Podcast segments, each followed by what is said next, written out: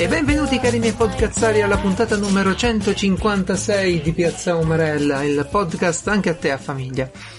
Il E- podcast, il podcast dei complimenti. Noi siamo famosi, Geralt. Ciao, Sì, come ben sì, sai, sì, sono Francesco. Siamo famosi perché facciamo sempre i complimenti a tutti. Per dire, per chi non ci ha mai ascoltato, faccio un esempio. Io faccio i complimenti al supermercato vicino a dove abito, che ha deciso di fare questo investimento e prendere dei carrelli nuovi, ok? Carrelli Uh, nuovi. che girano bene le ruote. No, che semplicemente sono uguali a quelli vecchi, però Mm. sai che tu puoi mettere monetine da 50, da 1 euro, da 2? Ecco, Ah no, io li qua- cracco sempre. Vabbè, questi qua puoi mettere solo quelli da 50, 1 euro e 2 non più. Quindi, Ma tu metti... Aspetta, sono quelli col cassettino? I carrelli, i carrelli di supermercato, devi mettere Sì, la moneta il- e prendi mo- la, sì, la moneta Eh, sì, è, è quella con il cassettino? O è c'è un quella buco che... a forma di moneta che tu infili e esce No, fuori da no, non davanti. ci siamo... Ci sono dei carrelli con il cassettino in cui tu metti la moneta, poi chiudi il cassettino. Non ho E mai poi ci sono i quella carrelli. roba in vita mia. Vabbè, tu abiti nella grande metropoli e non vale. Sì, nel- nella grande pera. E invece ci sono i carrelli dove tu infili qualcosa dentro, no? E beh, quello lì con un Letterman, con un coltellino svizzero. Detto questo, io faccio i complimenti perché Sì. avevano una roba che funzionava bene, ha deciso di, di- di ridurre a un terzo le possibilità delle persone di usare, già che le monete Ma non le metti più. soldi. Comunque, ah, guarda, allora ti dico, ti dico una cosa. Eh. Ho ordinato l'altro. questo io è non vado al supermercato a No, no, no, fermo, i fermo, non c'è bisogno, non c'è bisogno perché proprio ie- eh, l'altro, l'altro giorno Eh, ho- mi, è, mi è arrivata una cosa, sono dei, dei tamponi per testare le munizioni. Eh, servono quando tu hai delle munizioni, vuoi essere sicuro che la, pes- la pistola spari, eh, sia per ragioni tattico-operative che per ragioni sportive, perché in gara non vuoi che ti si blocchi la pistola, fanno Certo. questi tamponi, sono dei calibri, dei, dei pezzi di alluminio fresati dove tu metti tutte le tue munizioni e controlli che le dimensioni in effetti siano ok. Mm. Ah, vabbè, la ditta, la Armanov, fi- figata di azienda che, che fresa alluminio Sì. e lo vende come se fosse oro, però, eh, in- bene, Sì, mi ha mandato certo. un casino di gadget, tra cui, ecco perché ti dicevo, tra cui un eh, bellissimo eh, portachiavi fatto a mezzaluna di metallo. E tu lo infili nel carrello, poi lo giri e lo tiri via, ti sblocchi il carrello e ti tieni le chiavi in tasca. Mi sono spiegato, è una mezza moneta. sì, sì, con roba per tu la scassinatore infili di dentro. carrelli. Sì, per scassinatore di carrelli, bravo. Ed è un Benissimo. gadget con. E se lo meriterebbe questa, questo supermercato, che cazzo. Eh, beh, ordina un, uh, un tampone per munizioni, non so il calibro che preferisci. Eh, sì, appena lo vedo arrivare in casa. No, poi mi hanno dato anche da questa, devo dire, mi dispiace prendere il tempo subito, ma, Eh, eh, ma perché c'è anche anche una persona da... da, da... Eh, Sì, fare- eh, va bene, prego, Eh, prego, lo racconto poi- dopo. Hai eh, ragione, esatto. hai ragione, sta, sta lì, sta lì che vuole, vuole bussare. Sono d'accordo. Allora, e poi, a grande richiesta, ma di chi è la richiesta? Sì. Non lo so, poi è arrivata la richiesta, eh, via PEC, mi ha mandato la PEC, eh, è tornato con noi un, eh, il eh, Linge, anche lui Linge, tanto sono tutti Linge quelli che vengono da noi. In questo caso Eh, Linge abbiamo scoperto dopo aver fatto la live anche lui, lui un- Gestionale. No, non è no, lui informatico, non è piano, eh. Non offendiamo. Anche DOT, perché poi il dottorato, quindi. Però, quello che volevo dire è. Linge, che, con cui avevamo parlato di IA, vi ricordate? Vi ricordate? Con cui, che ha detto lui è il capo di tutte le radio italiane. Eh, forse ve lo ricordate, ve lo dico Il adesso. Non lo lui, fondatore dei podcast italiani. Italiani, esatto. E soprattutto connoisseur di sigari. Ho detto giusto la parola, più o meno. Giusto, giusto, giusto, giusto, non abbiamo più parlato poi, giusto. Che abbiamo scoperto poi dopo. Matteo è tornato con noi. Matteo De Simone, ciao.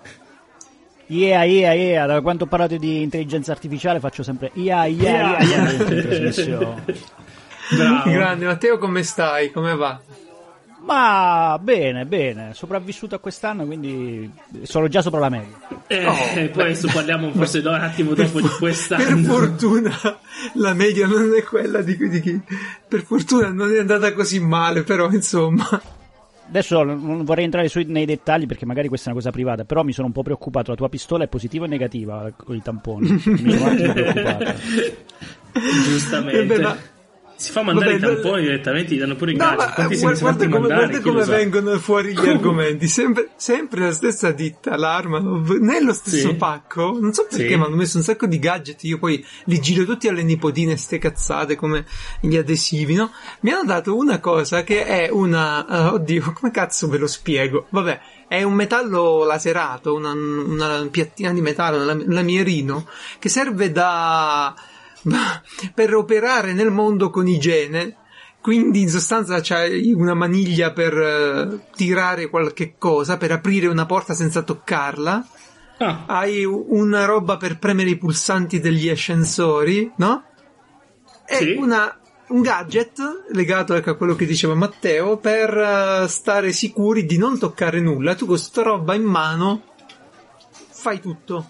Senza Un toccare. mini me d'alluminio, tipo. Un mini? Un Un mini mini me me. d'alluminio. Mini Mini me, sì. sì, sì, però non è alluminio, è acciaio. È acciaio. Acciaio. Acciaio, chiedo scusa. Sì. ottimo. E quindi, Ma quindi come, niente. come abbiamo detto, questa è l'ultima, l'ultima puntata dell'anno. Sì, per Tra forza. poco, tra poco ci sarà l'atteso domandone con l'ospite Ah, è vero, è vero. Che, al- che chiamerò al telefono e con cui solo io potrò parlare. Voi potrete solo parlargli attraverso di me, Cioè perché la nessuno. tecnologia è ancora arrivata fino a qua. Ma la tua? È perché- la mia tecnologia che, che mica- mettilo in viva voce, lo, mettilo in viva voce, lo sentono tutti. Eh sì, lo sentite, lo metti in voce, ma poi lui non sente voi. Non è che metto voi in viva voce. C'ho le cuffie, eh. Ok. E non ho le casse in casa mia. Detto questo, prima di tutto bisogna fare i complimenti. I complimenti ah, Ragazzi, sono ma- cose serie. Eh, Ma sì, ma l'avete visto? Allora Matteo venne da noi a parlare di un progettino, cioè par- parlammo di un sacco di cose, e ci disse che stava per lanciare, eh, a giorni era, il suo, il suo e di altre persone pure, credo che... Vero però lui è il capo di tutto, Assolutamente. ricordiamo sempre. Ecco, lui è il capo Ah, di già, tutto. quindi... E un documentario sui doppiatori italiani. Ricordiamo per definizione essere i migliori del mondo. Questa è la definizione Esatto. di doppiatore italiano. Anche perché io mi occupo solo dei migliori del mondo, ma non posso occupare di No, infatti, non Esatto. c'è tempo per, per i secondi. Ebbene, ebbene, il, il documentario ha un suo sito ed è fatto a puntate ed è fantastico. Io, io non lo so, ve lo più di consigliarvelo. Cazzo, andate a vederlo. Ma guardatevi la prima, vabbè? Sono 13-15 minuti. Guardatevi la prima. Poi, se Mhm. non vi viene voglia di guardare tutte le altre, allora scrivetemi, perché c'è qualcosa che non va in voi vi aiuto. Allora, il documentario sono 6 episodi, se non vado errato. Esatto, esatto. Eh, ha un suo sito internet, doppiatori, perché uno dei primi intervistati tira fuori sta cosa. Dice, non siamo dei doppiatori, noi siamo dei- degli attori, siamo dei doppiatori. E, Eh sì, ed è- e spiegano molto è- bene. Perché si parte dalla base, base, no? Quindi per quelli che non sanno proprio niente Sì, su cos'è il vi, vi doppiaggio. racconta, vi racconta Eh. il mondo del doppiaggio, vi Esatto. racconta perché La si storia. doppia, che cos'è la storia, l'adattamento, in un modo Come bello adesso. simpatico, no? Mm. E è bello pieno di citazioni, se uno le vuole cogliere le cose, se le sa, se le conosce. Ed è, secondo me, un'opera eccezionale. Io ti ringrazio a nome di tutti per averci aperto le porte in questo ah, mondo. Siete troppo geni. Tra l'altro, mm, come dire, abbiamo anche vinto un premio per questo, Ah, eh do- questa serie. Se c'è un motivo. Sì, inaspettata- Abbiamo dei premi, Geralt. Facciamo dei premi anche noi. Non sapevo. È il miglior documentario sui doppiatori italiani va a Matteo Va. De Simone e sono cose serie per doppiatori. Del No, 2020. sul il Digital Media Film Festival di Roma, che è nel circuito del Festival di Roma, eh, nella categoria idee originali, Beh? ci ha premiato come migliore idea originale. E quindi ci siamo portati a casa anche questo piccolo, questo piccolo premio, del tutto inatteso perché io manco volevo iscriverla a questa serie. No, è, è veramente Quindi- bello. Complimenti, è veramente bello. Io sono tra quelli che, che vanno a vedere più i documentari su come si fanno le cose, più queste chiacchiere di bottega che non poi i prodotti finiti. Che c'è tanto di bello. C'è tipo. Sì. No, tra l'altro, Prego. posso dire che per colpa vostra, se stiamo per fare un colpo di testa, perché dopo che abbiamo fatto la nostra, la nostra chiacchierata, Sì. entrando in una chat segretissima del vostro podcast, Esatto. eh, alcuni dei vostri ospiti hanno detto: Ma noi siamo dei puristi insomma, del, del podcast, e quindi, mm, come dire, vorremmo la versione podcast, non quella video su YouTube. Uh, ok? certo. Certo. E quindi stiamo facendo la versione podcast, ma non solo l'audio, stiamo facendo una versione nativa, quindi avremo Ah. delle parti aggiuntive che spiegano e che insomma narrano, stiamo trovando un po' degli scamotage per, mh, che non siano didascalici, ecco, per, com- per coprire quelle parti che sono più- visive, più visive, con capisco. l'aiuto con l'aiuto di altri doppiatori. Eh, ma Quindi è una chicca molto particolare. faccia. Si che vede che uscirà le cose- inizio dell'anno prossimo. Ma si, si vede che le cose le fate bene. Io davvero, cioè Sì. io ho piacere a consigliare il vostro documentario, ho piacere a sentire quello che state facendo. Eh, escono podcast di ogni cosa. Se c'è un podcast, uno dei temi che davvero vale la pena ascoltare in podcast è quello Eh, sul doppiaggio. doppiaggio. eh sì.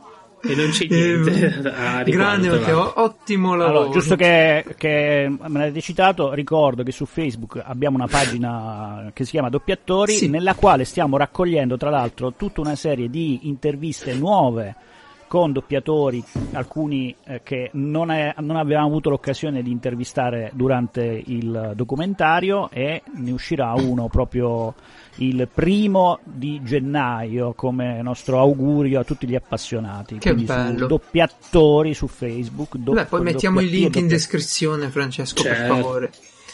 E io però voglio dire pure una cosa che mi ha molto colpito di tutto il discorso del doppiaggio, perché me, me l'ero segnata da quando l'ho ascoltata, ho detto quando becco Matteo in puntata, ed era eh, una tecnica che usavano prima per doppiare le pellicole, e cioè di prendere la pellicola, tagliarla, ricongiungerla, creare un anello per riprodurre sempre la stessa scena. Questo è raccontato benissimo nel documentario Mm. ed è la cosa che mi è rimasta più impressa, l'idea di un proiettore con un loop di una scena in modo che il doppiatore no, la possa vedere, capire e, e provare e a fianco un vergine, un loop vergine per registrare il doppiaggio eh, poi finale. No, io davvero bellissimo. E- Tra l'altro adesso non si usa più il loop con, Beh, eh, però, si chiamano, però si chiamano ancora gli anelli. Eh, Ce l'ha sì, così. confermato Fabrizio Pucci che abbiamo intervistato, eh, quella, l'intervista che uscirà e ci ha, detto che il termine è rimasto, anche Eh, se come spesso capita, come spesso capita, Certo. certo, certo. Va bene, Bene. e intanto, intanto Luca Ward, che, che pure partecipa alla- al documentario, e, e beh, è una, caspita, è probabilmente, non so se, se posso dirlo, ma il simbolo del doppiaggio moderno, no? Eh, Massimo Decimo Meridio e tutte queste cose. Ecco, non dimentichiamo che c'è chi lo conosce da prima, perché io lo conosco da quando faceva 100 vetrine come personaggione cattivo. Eh, già. Ah, sì. Perché mia nonna sapevo. vedeva quella roba, sì, sì, sì, lui era un attore in 100 vetrine. Eh, Wow. Quindi ecco, Eh, No, do- do- doppiatori è iniziato perché la- noi abbiamo fatto una prima intervista con la sorella di Luca Ward quando era Sì. a Torino perché anche lei recitava in 100 vetrine e noi Ah, l'abbiamo vedi. intervistata sul set di 100 Ah, vetrine vedi. ragazzi Wow. stiamo scherzando Eh, eh, cosa- vedi, sono vedi quante, co- quante cose. La differenza. Noi intervistiamo chi intervista, capisci? Eh. Beh, prendiamo il prodotto il, il sunto del sunto, no? i bignami dei podcast, Esatto. siamo, proprio- e poi lo allunghiamo con le cazzate. È bella sta cosa, questo concetto.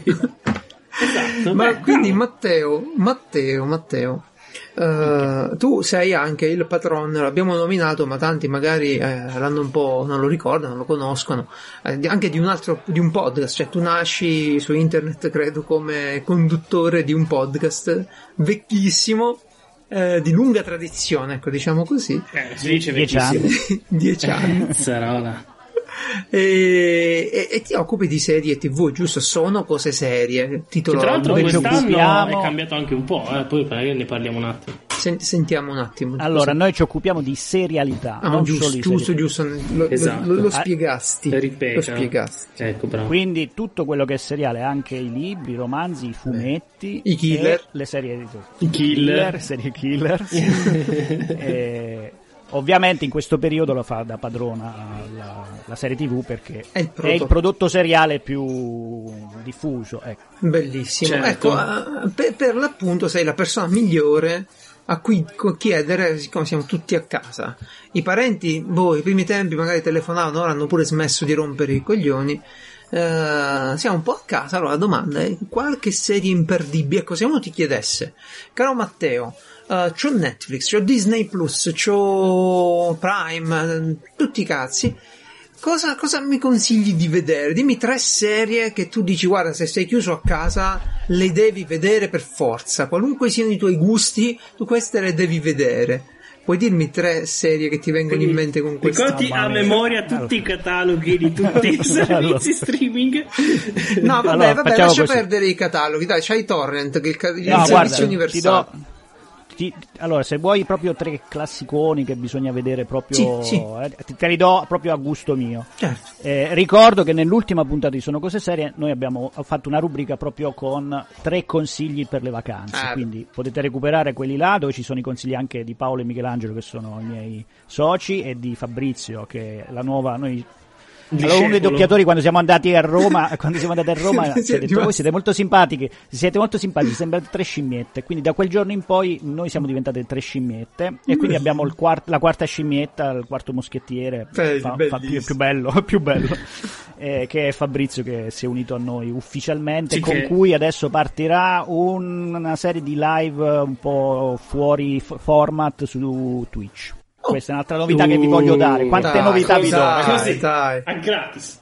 Dai. E quindi Comunque, allora, serie. Ca- un caposaldo che se non l'avete visto non avete visto niente ha, vi manca un pezzo di serialità è Breaking Bad Beh. questo la cito sempre perché nella nostra scala è il top assoluto per, per una questione narrativa per una questione storica per un significato perché è stata l- quella che ha fatto un po' ha dato là alla rinascita delle serialità. Say my name. Mm-hmm. Esatto. Ed era in quella zona franca tra il torrent e i servizi streaming, cioè un, no, un, mi sa che era un momento su Netflix. pazzesco. Ah, dici Adesso è su Netflix. Ok, ok, parli di quando, quando era sì. Qua, esatto. qua, quando usciva. Sì, di come sì, l'abbiamo sì, acquisita nella nostra cultura, ok. Esatto. E invece una su cui sto completamente impazzendo proprio in questi giorni qua e che posso consigliare solo su questo podcast mm-hmm. è Backstreet Girls, che è quest'anime folle, completamente folle, di cui vi sono follemente assuefatto perché è la storia di tre della Yakuza che vengono puniti dal capo mafia e vengono trasformati in uh, tre cantanti, in tre donne cantanti, sai quelle già Ma giapo non, non c'era il mignolo una volta col tagliasigari lì, no? Che cazzo, non ci sta sta roba. È, è, ed è tutto giocato tra il fatto che loro sono tutte carine, tutte belline, eccetera, e poi pensano e sono orribili, orribili. quando pensano, cioè delle robe incredibili. Ok. ok. Goku Dolls in... Poi un'altra? Lingua. Allora, uno... Adesso... Mm, allora, per i romanticoni c'è l'ultima uscita della Shonda Rhimes, che è la stessa che ha se dovete recuperare nello storico, mm-hmm. Desperate Housewife, ah, assolutamente. L'ho vista mia moglie, sì. E Va bene. Quindi da, da, da, quella roba lì, eh, adesso c'è Bridgerton che... Ah sì, infatti l'ha appena finita, sempre mia moglie, se l'è bruciata che, in questi che, giorni. Sì. Che, che, non è male, che non è male. Poi vabbè. Però Bridgerton sono tutti c'è neri, è una di quelle cose dove hanno... Uh, Vabbè, ma quella è costruita person- in laboratorio. Ah, persone, esatto, esatto, esatto c'è la questione ci, razziale, ci siamo c'è capiti, la questione sì. femminile, sì, è sì, costruita. Però io la consiglio, sai perché? Perché lei è una maestra della tecnica narrativa. Cioè non è una questione, tu dici vabbè non mi può, mi può non piacere, però se tu guardi una puntata, anche se non è il genere tuo, eccetera, è costruita in un modo tale che mm. eh, non puoi dire che è brutta, puoi dire che non ti piace, ma non che è brutta come Grey's Anatomy, come mm. Scandal, come tutte Va quelle bene. targate lei. Adesso Matteo... Puoi dire che non ti piacciono, ma non che... Ma bene, come bene. si chiama? Bridget? No, no. Bridgerton. Bri- Bridgerton. Bridgerton. Vabbè, scrivetelo Adesso... voi, tutti bravi a dirlo. Poi... Guarda, Netflix top in Italia oggi numero uno. Esatto. Okay. Comunque adesso, adesso Matteo verrai bannato per non aver citato i Soprano e questo ti costerà Vabbè, per, No, ma perché sui classici io ne ho citato uno per tutti. Vabbè, vabbè. The Wire dove lo vogliamo mettere? Ma Dexter, Beh, che adesso beh. uscirà una- la serie nuova per Ah, mettere una toppa al finale in merda. Madonna, madonna. Ma vedi, Dex- Dexter è una. Ecco, vedi. Ora io non è che volevo parlare di serie TV, ma tu mi tiri fuori Dexter. Dexter, parliamo, è l'ultimo dell'anno. Dexter io l'ho, l'ho adorato di più. Cioè, Dexter lo l'avrò visto tre volte o quattro. Tutta la. No, tutta no. Perché purtroppo c'ha sto problema della caduta libera di stile verso la fine. Lì è stata una questione Tira, tira. tira. produttiva, produttiva, per cui poi a un certo punto l'hanno tirata lunga, poi non hanno avuto il coraggio di fare le scelte che, Che andavano faceva fa- Game of Thrones, che andavano di fa. uccidere, eh, esatto. Ma io l'ho adorata, io, io, Beh, mh, sì. cioè, mi alzavo ad hoc per guardarlo la notte in diretta e, e me lo riguardavo poi quando usciva in orari normali, l'ho vista 3-4 volte e quello è un periodo in cui io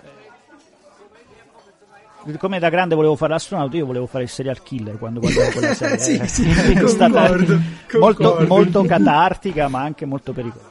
No, è, è- è eccezionale. Una, una delle serie. Vabbè, viene da un romanzo pure quello eccezionale. Il primo e, vabbè, va così. eh.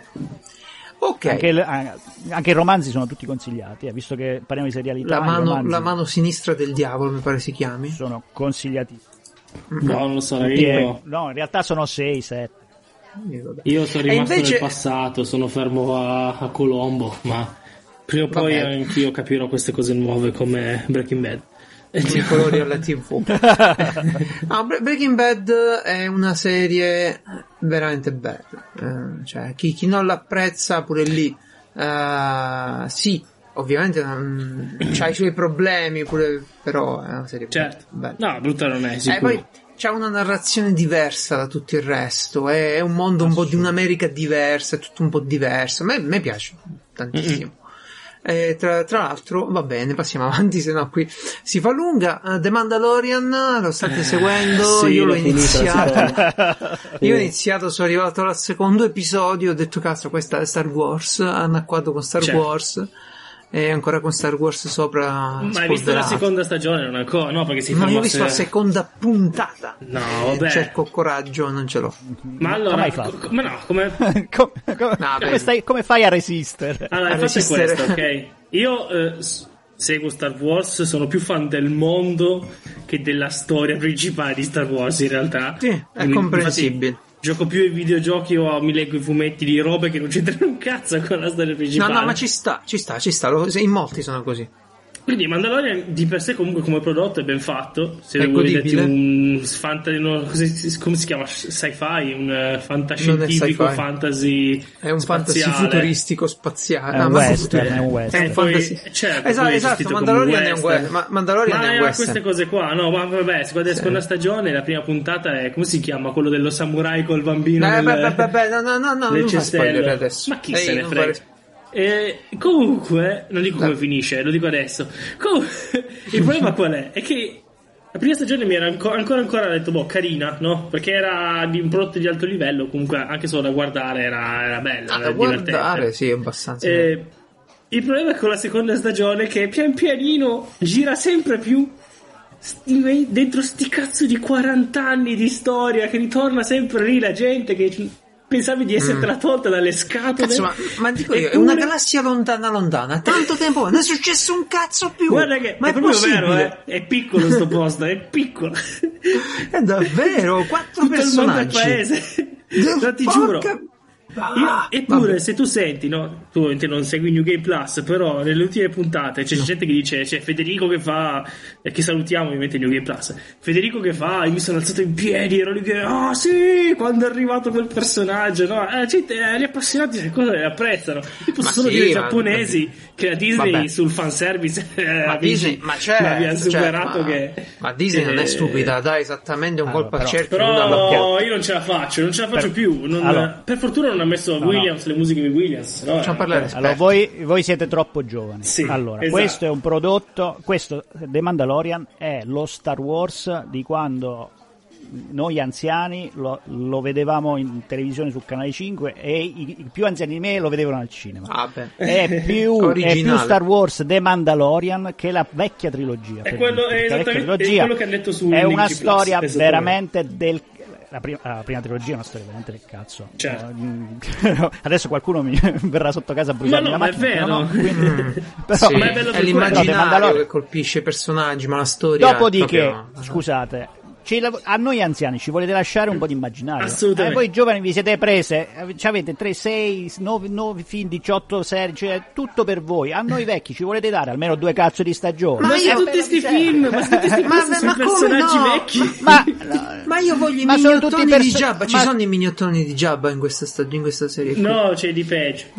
no spoiler, no No, spoiler. spoiler, ok. Va bene, va bene, va bene. No, ma è tutto, è tutto ricostruito per le nuove generazioni. La- È un la- ponte. l'ultima trilogia è la, è la prima trilogia No, rifatta eh, con l- persone giovani. L'ultima trilogia non ne parlare? voglio Eh. parlare. Io, come ho detto, per me dovevano andare avanti di mille anni e fare. Che roba, non mi fregava più niente. E fa- Io già, e fare fatto- Star Trek. Eh sì, esatto. La nuova trilogia. Cioè, la trilogia, ogni volta che usciva fuori sta cacchio di musichetta, te, te, te, io volevo strozzarmi perché non ce la faccio più.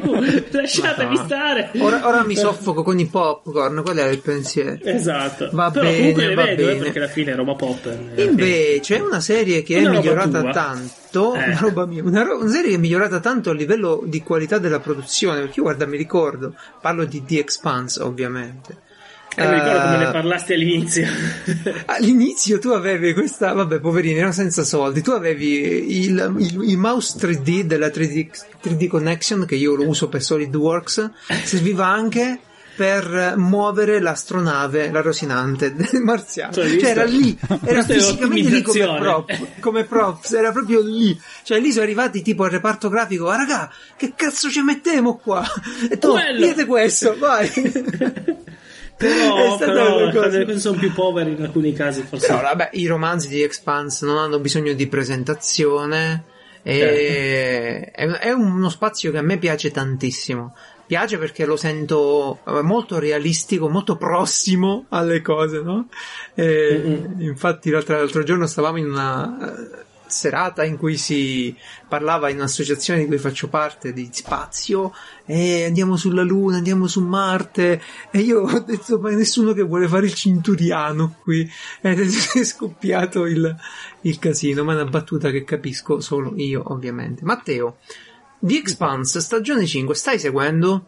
Ti interessa? Allora, su, allora, su Expanse sono, sono indietro, sono colpevolmente Mm. indietro, ma mh, facendo la ogni settimana la Eh, trasmissione mortacci. sono costretto a, a, a mettere, diciamo, in- a mettere in coda un po' di roba. Io sono arrivata alla terza stagione e sono indietro di due. Ok. Ma a me, come dire, è un, è un tipo di fantascienza gradevole. Secondo me mh, è una buona. Noi, noi li chiamiamo le defaticanti. Cioè, sono quelle robe che tu guardi volentieri e ti danno quell'ora, quei 50 minuti Sì. di divertimento. Sì, E, Ti riempiono gli occhi. quindi, sì. Soprattutto a chi piace quel tipo di Eh, fantascienza sì, là, è finalmente una roba che Sì, puoi guardare senza ra- soffrire. No, è bello, è bello, raccontano uno spa. Quelli, i, i romanzi anche, io ho letto, ho letto, ho ascoltato gli audiolibri su Audible e sono, sono eccezionali. E l'unica cazzata per me in quel film, un po' più cazzata del resto, è proprio la componente aliena. Eh, è- è era molto più, inter- è più interessante la componente umana, ma vabbè, quella è un, è un catalizzatore la componente aliena. Non è mai troppo protagonista, forse in alcuni passaggi. Va bene. Va bene, Ok. perché ora abbiamo parlato delle cose buone, poi andiamo dei rant. Aspetta, perché Cosa- qua c'è una persona ah, che dovevamo sì, chiamare Sì, sì, sì, sì, un po' di tempo chiamiamo, fa. allora, qua c'è l'esperto. Non mi ricordo come, su su che nome ho segnato, ok. Esperto numero 27. Bene. Traffico residuo. Allora, proviamo. Numerato. Io chiamo. Viva voce. Sta squillando, eh, sta squillando. Facciamo come eh, insegnante, sta squillando. Sta squillando. PBM 1. No. Pronto? Pronto? Pronto? Sì, Lei è il signor ospite misterioso. Salve, ospite Pronto misterioso. io. Le- bene. Buonasera, buonasera, ti salutano tutti. Eh, eh, tu non li puoi sentire, ma loro ti sentono con eh, le orecchie del cuore. Allora, come be- so che sei teso, non sai perché, ma sei già teso. Ti ho chiamato perché ogni anno c'è questa tradizione importante su Piazza Umarell.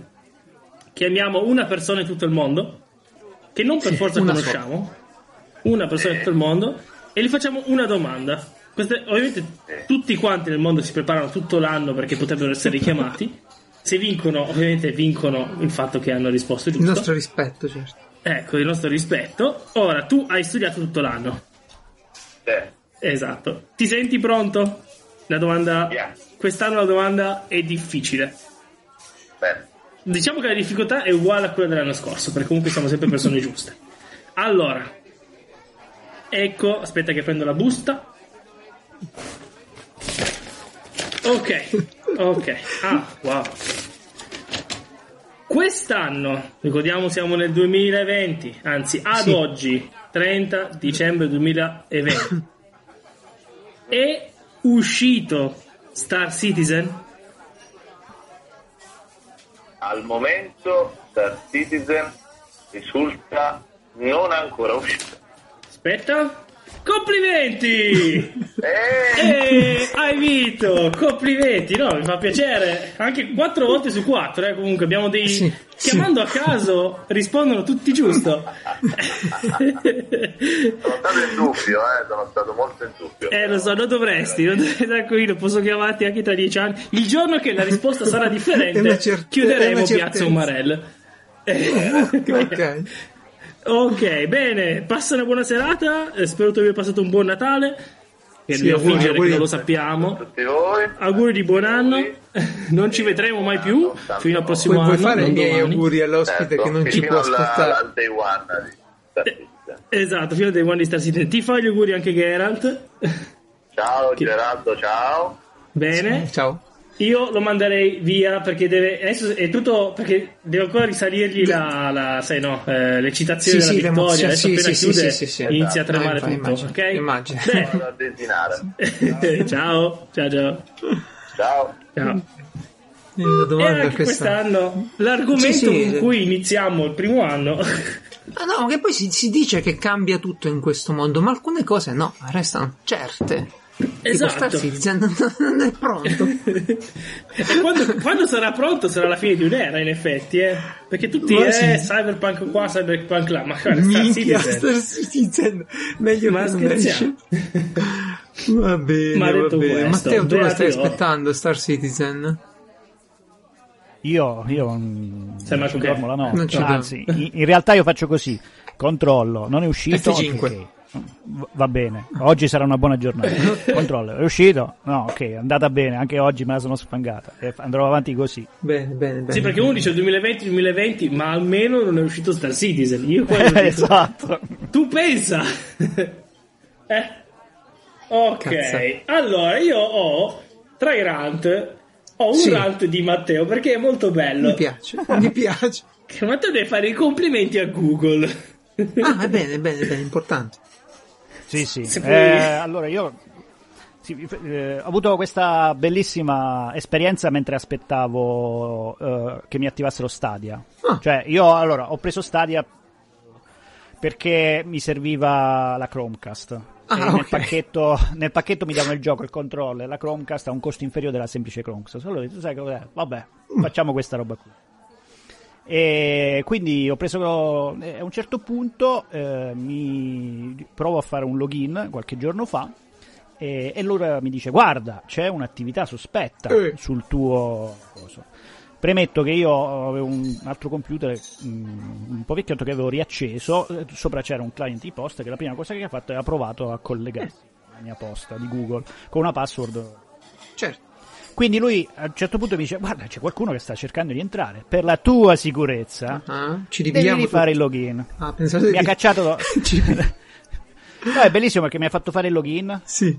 E poi mi ha detto: Guarda, cambiamo la password per sicurezza. Ha Ah. cambiato la password, fa tutta la procedura. Dopodiché ha, detto, eh, ha finito e mi ha detto: Guarda, eh, c'è un movimento strano perché adesso tutti gli altri device che avevano la password giusta ce l'avevano sbagliata e quindi mi ha detto attenzione lo sai cosa dovresti fare? Dovresti verificare la tua identità. Quindi io faccio, rimetto la password, mi dà un codice che mi dice guarda, prova a loggarti su un altro tuo dispositivo, così verifichiamo. ok. Vado sull'altro dispositivo e lui mi dice ma per eh, la tua sicurezza abbiamo bloccato l'account, quindi lo sai cosa dovresti fare? Dovresti eh, riautenticarti. Oh, quindi mm. vado sul eh, faccio l'autentica e lui dice guarda, dovresti collegarti da un altro dispositivo. Perché così? Vado su un altro dispositivo e sono entrato in un loop terribile che mi ha bloccato No.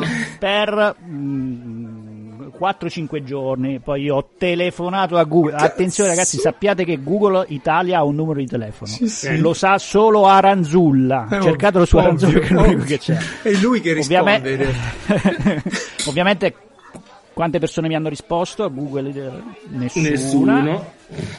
Però c'era una voce molto gentile che mi ha Robotica. detto che potevo andare sulla loro pagina dove c'era spiegato tutto quello che dovevo fare, cioè fare il login, fare il login su un altro dispositivo. gli ho scritto su. Twitter, gli ho scritto su Twitter, gli ho scritto sul forum e poi ho trovato una form, una forma in una dimensione parallela nel deep web di Google, c'è una forma Certo. dove tu puoi dire non funziona questa cazzo di cosa, bastardi. E loro mi hanno detto: Guarda, ti ricontatteremo sulla tua email di ricontatto. Passano due o tre giorni. Nel frattempo, l'abbonamento gratuito di Stadia è diventato a pagamento, Ah. ma io non lo potevo staccare eh, perché non avevo l'account. e appena mi arriva l'SMS, mi arriva anche un'email di Google che mi dice: Guarda, abbiamo verificato il tuo account, ma funziona tutto. Tutto eh, posto. Stai pagando pure niente." Stadia. Ma figura, stai anche pagando Stadia. Prova a fare il login. Vado lì, faccio il login, mi fa cambiare la password ed entro. Cioè, mi hanno fatto tutto sto casino e poi mi hanno detto: Ma sei anche un po' coglione, guarda, guarda tutto. Che Vabbè, cazzo vuoi da me? Ma furbo- brutti stronzi. I furboni hanno rimosso il flag. Però ecco, mi- è fatto venire in mente una cosa, una, una roba orribile che ho letto una volta, di un tizio che per una faccenda del genere si era visto eh, bloccato l- l'account di Google, completamente bloccato o addirittura cancellato. Ebbene, ebbene sto tizio non ha più potuto recuperare nulla di suo- del suo account di Google. Quindi ora vi faccio un piccolo elenco delle cose che potete eh, non sapere che Google vi conserva. I, i posti tipo dov'è casa vostra, lo sa, Google solo lo sa. Eh, le mappe, quindi con la cronologia, eventualmente i contatti, Mm. tutte le, impo- tutte le impostazioni delle app e eventualmente il, ovviamente, è ovvio, le email, le foto del cellulare. Immaginatevi il drive, immaginate di perdere tutto questo. è facilissimo. Per un a me è attimo l'hai successo per pensato. 5 giorni. Esatto. Ecco, E quella era la mia email originale, io l'ho avuta quando Google ha fatto la- l'iscrizione, quella su, con la catena di Sant'Antonio. Ah, la prima, Cioè, gli inviti, Solo sì, su sì, sì, invito. Quindi là ci sono boh, 15 anni della mia E vita. e vedi, La allora ho scoperto in quell'occasione che uno può chiedere a Google degli download programmati. Cioè, si può impostare su Google una funzione che ti manda per email dei link dai quali tu puoi scaricare tutti i cazzi tuoi, tutti, tutti i cazzi tuoi, criptati o no, non mi ricordo, o te li cripti tu, o te li puoi mandare su un'altra roba, ad esempio un cloud che ti piace. Quindi tu, tu programmaticamente dici ogni mese, ogni settimana, quando ti pare, ogni tot, Google prepara un download di tutti i tuoi dati e te li manda. Così se dovesse succedere un merdone, tu hai un archivio personale di backup di tutto il tuo mondo che sta lì dentro. Come ripristinarlo non lo so, sarà un- uno smadonnamento infinito, però ce l'hai, sta lì. Sì, non ti salva dal fatto che in quel magari la usi per 100 servizi, per ne Ah. so, l'Inps eh, è l- l'agenzia No, di entrate è- ti ci manda dei cartelle, tu non lo sai. Cioè, Vabbè, questo- questo scusa, è stato diciamo, Google. Il passato lo salvi, lo, lo salvi, ma il presente che ti distrugge. Eh, pure, pure, sì, sì, sì, sì, sì, sì. Va bene, ne- nella speranza che, che ci si avvii una gestione più responsabile di questi che sono poi dati molto importanti. Io, per esempio, vorrei un contratto serio con pa- pagamento per gestire sta roba qui anche, dove ho la mia bellissima carta di identità, dove sanno chi cazzo sono io e se ho un problema vado in un posto, mando dei documenti, mi riattivano tutti i servizi. Invece Guarda, così, in quei giorni pensavo questa cosa Eh. qua, pensavo che si dovrebbe fare un'associazione, ok, libera di noi, Sì. che ci mettiamo su un servizio con queste caratteristiche. di identità Cioè, ci digitale, mettiamo uno SPID. Un'identità, un'associazione che garantisce un, un umano che risponde al telefono quando hai cazzo di problemi con la tua Sì, posta. sì, sì. Porca puttana. e, va, e va a picchiare fisici. Ci vuole un uomo sul luogo lì. Dov'è che sta Google? Ah, non è Redmond, oddio, dov'è che sta? E ovunque. No, Vabbè, la sede principale storica, Redmond e Microsoft. eh, Vabbè, The Mountain View. No? Monteview. Mountain... Mountain Sì. Sì? Là? Sì, sì. Lì? Sì, sì. Bene. Sì, sì, sì. Eh, vedi, la testa mi dice bene. Eh, ecco, ci vuole uno fisicamente lì, un delegato che va e bussa negli uffici e risolve. Va bene. Un po' come si fa con le esportazioni in Cina. Forse non tutti sanno che se uno vuole acquistare della merce in Cina ha spesso bisogno, merce seria, ha spesso bisogno di un delegato che va lì e fisicamente presiede al riempimento e chiusura del container che poi ti arriverà. E vabbè. Mm. Eh, sarebbe il caso. Ok, sono diventato radioamatore, spero ve l'ho detto. Dai, grande. grande, mi inviano la patente. Allora, quando tu fai la domanda per diventare radioamatore, tu devi mettere una busta affrancata. Devi mettere eh, una busta già affrancata col tuo indirizzo pronta perché loro la usano per mandarti a casa la patente. Fino a qua, vabbè, si cazzi, se sei lo Stato, ti pago prima, no? Ti pago, ti devo pagare una tassa, prenditi pure i soldi della busta del francobollo. No, devi proprio mandare una busta affrancata. E vabbè, tu la mandi e lo fai. Purtroppo, quando mi hanno mandato la patente, hanno chiuso la busta con la colla, incollando pure la, la patente. Oh, quindi, quindi questo documento che resterà con me boh, per tutta la vita ha un pezzo mancante che è rimasto attaccato alla busta. E vabbè, pace. Io non ci tengo a tutte queste cose, però. Ma mandagli un altro paio di francobolli, digli per piacere, eh, ristampatemi sta, sta roba. Eh no, diavolo. perché mica è finita qua. Tu prima chiedi la patente. Poi con la patente puoi chiedere il nominativo. E il nominativo lo puoi chiedere fortunatamente per email. Ovviamente devi prendere un documento, un modulo, stamparlo, compilarlo, applicare una marca da bollo, annullare la marca da bollo a mano e poi scannerizzarlo e chiedere questo nominativo. Nominativo è la sigla. Allora io adesso vi, vi leggerò dei nominativi online presi da una chat di Telegram dove c'è qualcuno perché sono abbastanza fighi. C'è tipo un ragazzo che sta su YouTube e si chiama India Uniform 2 India Kilo Echo. No, è figo, dite la verità. Ah sì, assolutamente. È molto figo. Ah, poi vi dico questo.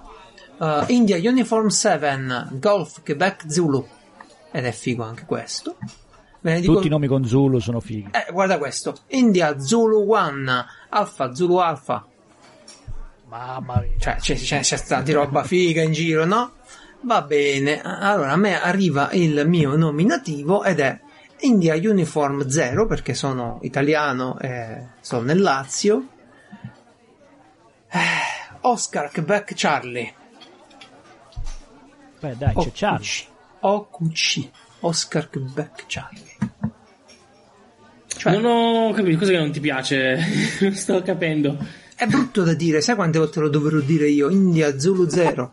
India Uniform 0. Oscar Quebec Charlie. Oscar Quebec Charlie. È proprio brutto da dire.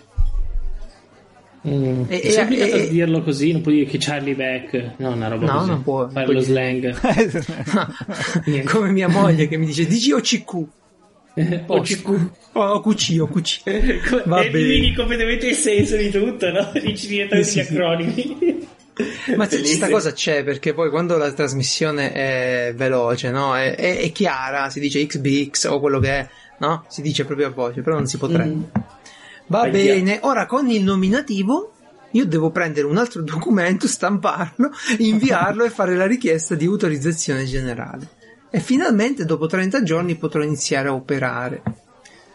Nel frattempo, non, non hanno fatto un gioco di ruolo sulla burocrazia italiana. Mi sembra la cosa più bella. un gestionale, un gestionale sarebbe perfetto sulla burocrazia Ma guarda, italiana. questa eh, tu devi immaginare che questa questione l'hanno pure semplificata perché in teoria diciamo che chiudono un occhio su un modo su, su qualcosa che farebbe impazzire tutti, perché tu in teoria dovresti comunicare ogni apparecchio radio che compri e operi.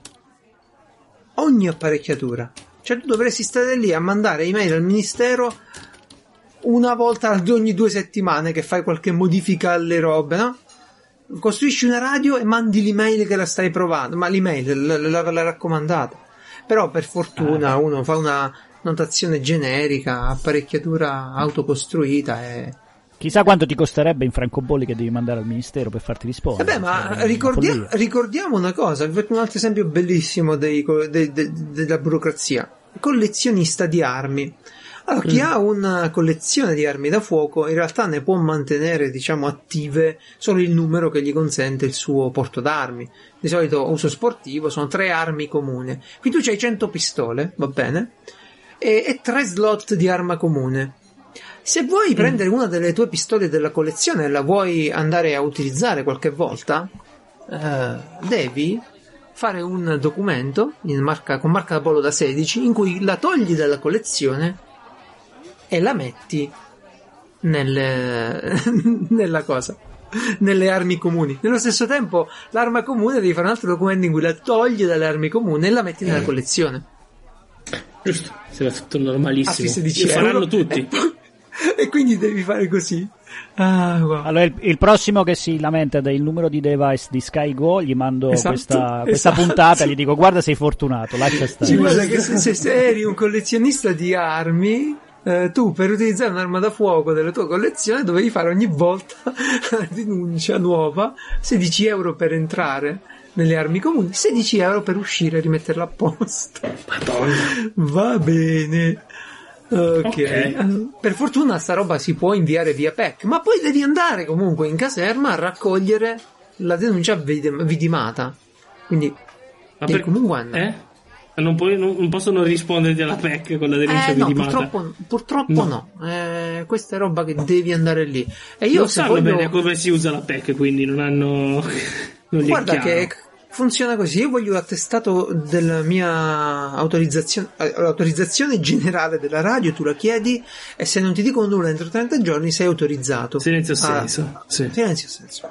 Ma se vuoi un attestato generale perché vai in Europa, vai in giro per dimostrare che c'hai questa roba qui, che questa non basta la patente, devi avere l'attestato dell'autorizzazione generale, devi chiederlo inviando due marche da bollo, foto autenticata e se non sbaglio sempre busta affrancata per il ritorno del documento. Wow. Eh già, eh già, eh già, va bene. Comunque, mh, sono iscritto a una nuova associazione, si chiama AMSAT, amsat.org, sono i- gli operatori radio eh, satellitari, eh, cioè persone che si divertono a fare radio con i satelliti. Eh, Mhm. Per farla breve, non tutti sanno che noi radioamatori abbiamo molti, molti, abbastanza satelliti in giro per lo Un spazio. satellite a testa. No, beh, no. E, e questi satelliti fanno da ponti, fanno da, si possono utilizzare in tanti modi per fare esperimenti. Uh, uno dei satelliti, che è effettivamente un satellite che gira intorno alla Terra e che possiamo usare noi radioamatori, è la ISS, la Stazione Spaziale Internazionale. E pure qui non tutti sanno che c'è un ponte eh, radioamatoriale, ci si chiacchiera, ci si fa con la, con la ISS. Tu hai già fatto o non ancora? Servono Eh, tre marche da bollo, due e un mezzo. No, no, quello no, ma per, quello, no, però quello, che, quello No. che invece può fare chiunque, pure voi, chiunque, anche se non c'hai una patente, nulla, è ricevere qualcosa dalla ISS. E la ISS diverse volte all'anno fa una trasmissione in SSTV. Che cazzo è? SSTV significa Slow Scan Television. Cioè, Mm. mandando dei segnali audio, uh, spiega, mandando dei segnali audio, uh, inviano in realtà un'immagine codificata. Mm. Tu, prendendo una chiavetta radio SDR da 10 euro, un'antenna fuori casa messa così, un filo elettrico, insomma, se, se studi bene i passaggi della ISS, Sì. le- gli angoli, le altezze, un po' di robe, tu puoi ricevere questo segnale audio, che all'orecchio Mm. umano è incomprensibile, ma passandolo attraverso un cavetto virtuale audio ad un altro software gratuito, Black Cat si chiama, eh, tu lo, tra- lo trasformi in un'immagine che poi ti conservi. Cioè, Mm. ti mandano una cartolina dalla ISS E c'è la gente che le colleziona queste cartoline. Ah. E immagino. Figata. Ed è una figata, una, una figata enorme. E adesso hanno fatto una settimana di invii, cioè ogni volta mentre questa stazione gira, invia questo segnale, se tu lo raccogli, ti tieni l'immagine. Io sto provando un po', ma c'hanno, ora c'ho qui stampato il mio report dei passaggi, tipo alle 3.48 di stanotte UTC non potrò, e, e vabbè, eh, dovrò vedere domani mattina, è l'ultima occasione. Ok. Bene. Bene. Eh, Ma la- con la roba dei satelliti come l'avete risolto il problema che la Terra è piatta? Ah, ne mandiamo uno ogni tanto, capito? Quello cade, Ok. è tipo, viene lanciato da una catapulta, da un... Da un- Sbatte sul- sulla cupola, e cupola. viene giù e, Sì, por- sì. e porta il- la, la chiavetta USB dall'ISS. Sì, sì. Tra l'altro, Così. una delle cose belle che si fa via radio è far rimbalzare un segnale sulla Luna e farlo atterrare sulla Terra di nuovo. E sono, sono tutte figate radio che vi consiglio di guardarvi se vi interessa, ovviamente. Ogni rimbalzo, due barche da bollo più. No, ma dai, no. Una volta che hai sistemato tutto, eh, ora un'altra seccatura, sai qual è? Che ogni Eh. anno devi pagare 5 euro di bollettino che serve per i controlli. Mm. Cioè tu paghi perché così il ministero può controllare che i radioamatori fanno i bravi in sostanza. E la cosa antipatica è che li devi pagare ogni anno. Quindi io non ho potuto inviare i documenti perché se li avessi inviati ora avrei dovuto pagare per il 2020 e poi per il 2021. Eh sì, perché eh, oggi è 30, 2020, poi 2021. E siccome la licenza dura, l'autorizzazione dura 10 anni dalla richiesta, non avrei potuto farla di 10 anni, avrei dovuto farla di 9 anni. E vabbè, eh, cose Che burocratiche. Eh sì, sì. sì, sì. Vabbè, che io poi gli, gli- gli direi, oh, vi do 50 euro, stiamo a posto per 10 anni, no? È risolta. Mm, Per me va mm. bene, però non lo puoi fare, ogni anno devi ricordare di questa cosa. Forse Va non sono tanto attivo perché ultimamente mi sento, non so se anche tu, mi sento un po', un po' stanco, non so perché. Energie. Ferie sì. tutte pure. Oh, Eh, io sono, sono- Sì, bravo. introduzione. Vabbè, mi dispiace lamentarmi con voi ospiti e amici, però sì, è vero, un periodo di merda mi sento molto energie basse, ecco, chiamerei così. Dormo un sacco e io sono abituato, faccio poche cose, sono un po' giù. Voi come, come ve la state passando? Eh, Il 24 e il 25 ho dormito 12 ore al, al giorno, una roba che eh, non ricordo dal- dall'età di 3 anni. Ma dormito di piacere o dormito perché stavi scazzato? Perché queste sono due cose ben No, no. diverse. No, no, ero proprio stremato. Stremato. Sono arrivato a Natale che mh, se non c'era Natale dovevo inventarlo, facevo il, serial killer veramente stanno. Mannaggia, tu la Francesco espressione di... della serialità. Io ti dico solo, a lavoro ho sbagliato a scrivere, a registrare un numero, non mi era mai accaduto, quindi volevo dire che ero troppo stanco. Anche io. Aspetta, Ehm, ci- ci sono numeri e numeri. Un numero in rubrica. No, il numero di telefono, numero sì, sì, ho Ah, mettito due numeretti e Eh, l'ho mandato a un cliente, ho fatto anche una bella figura. Ehm, a parte quello, sì, diciamo che poi ho sfruttato Natale per passare il tempo a leggere e a non dormire assolutamente nulla, a differenza di Matteo. ho fatto l'esatto opposto e quindi sono, sono Vabbè, molto è, stanco. è un. È un periodo Sì. di alte energie per te. Eh, sono contento, almeno qualcuno. Eh, ma se- anche se la fossero basse, no, diciamo che. Eh, addio, leggere non è che serve questa energia. Non dormo, però. Ah, eh, Vabbè, tu leggi roba non è- di merda, ci vuole sì l'energia. Cioè, voglio dire, No, è che roba che non richiede energia, è quella che leggo io effettivamente. Poi Ma non lo so. Ne parleremo tra poco. Però Perché adesso sì, comunque non è che mi sono messo a fare cose effettivamente. Ho fatto qualcosina, l'ho fatto, poi magari lo dico nei propositi. Eh, Allora, vai. Matteo, c'è una tradizione che, che noi abbiamo verso questo periodo dell'anno, è quella di non fare assolutamente dei propositi.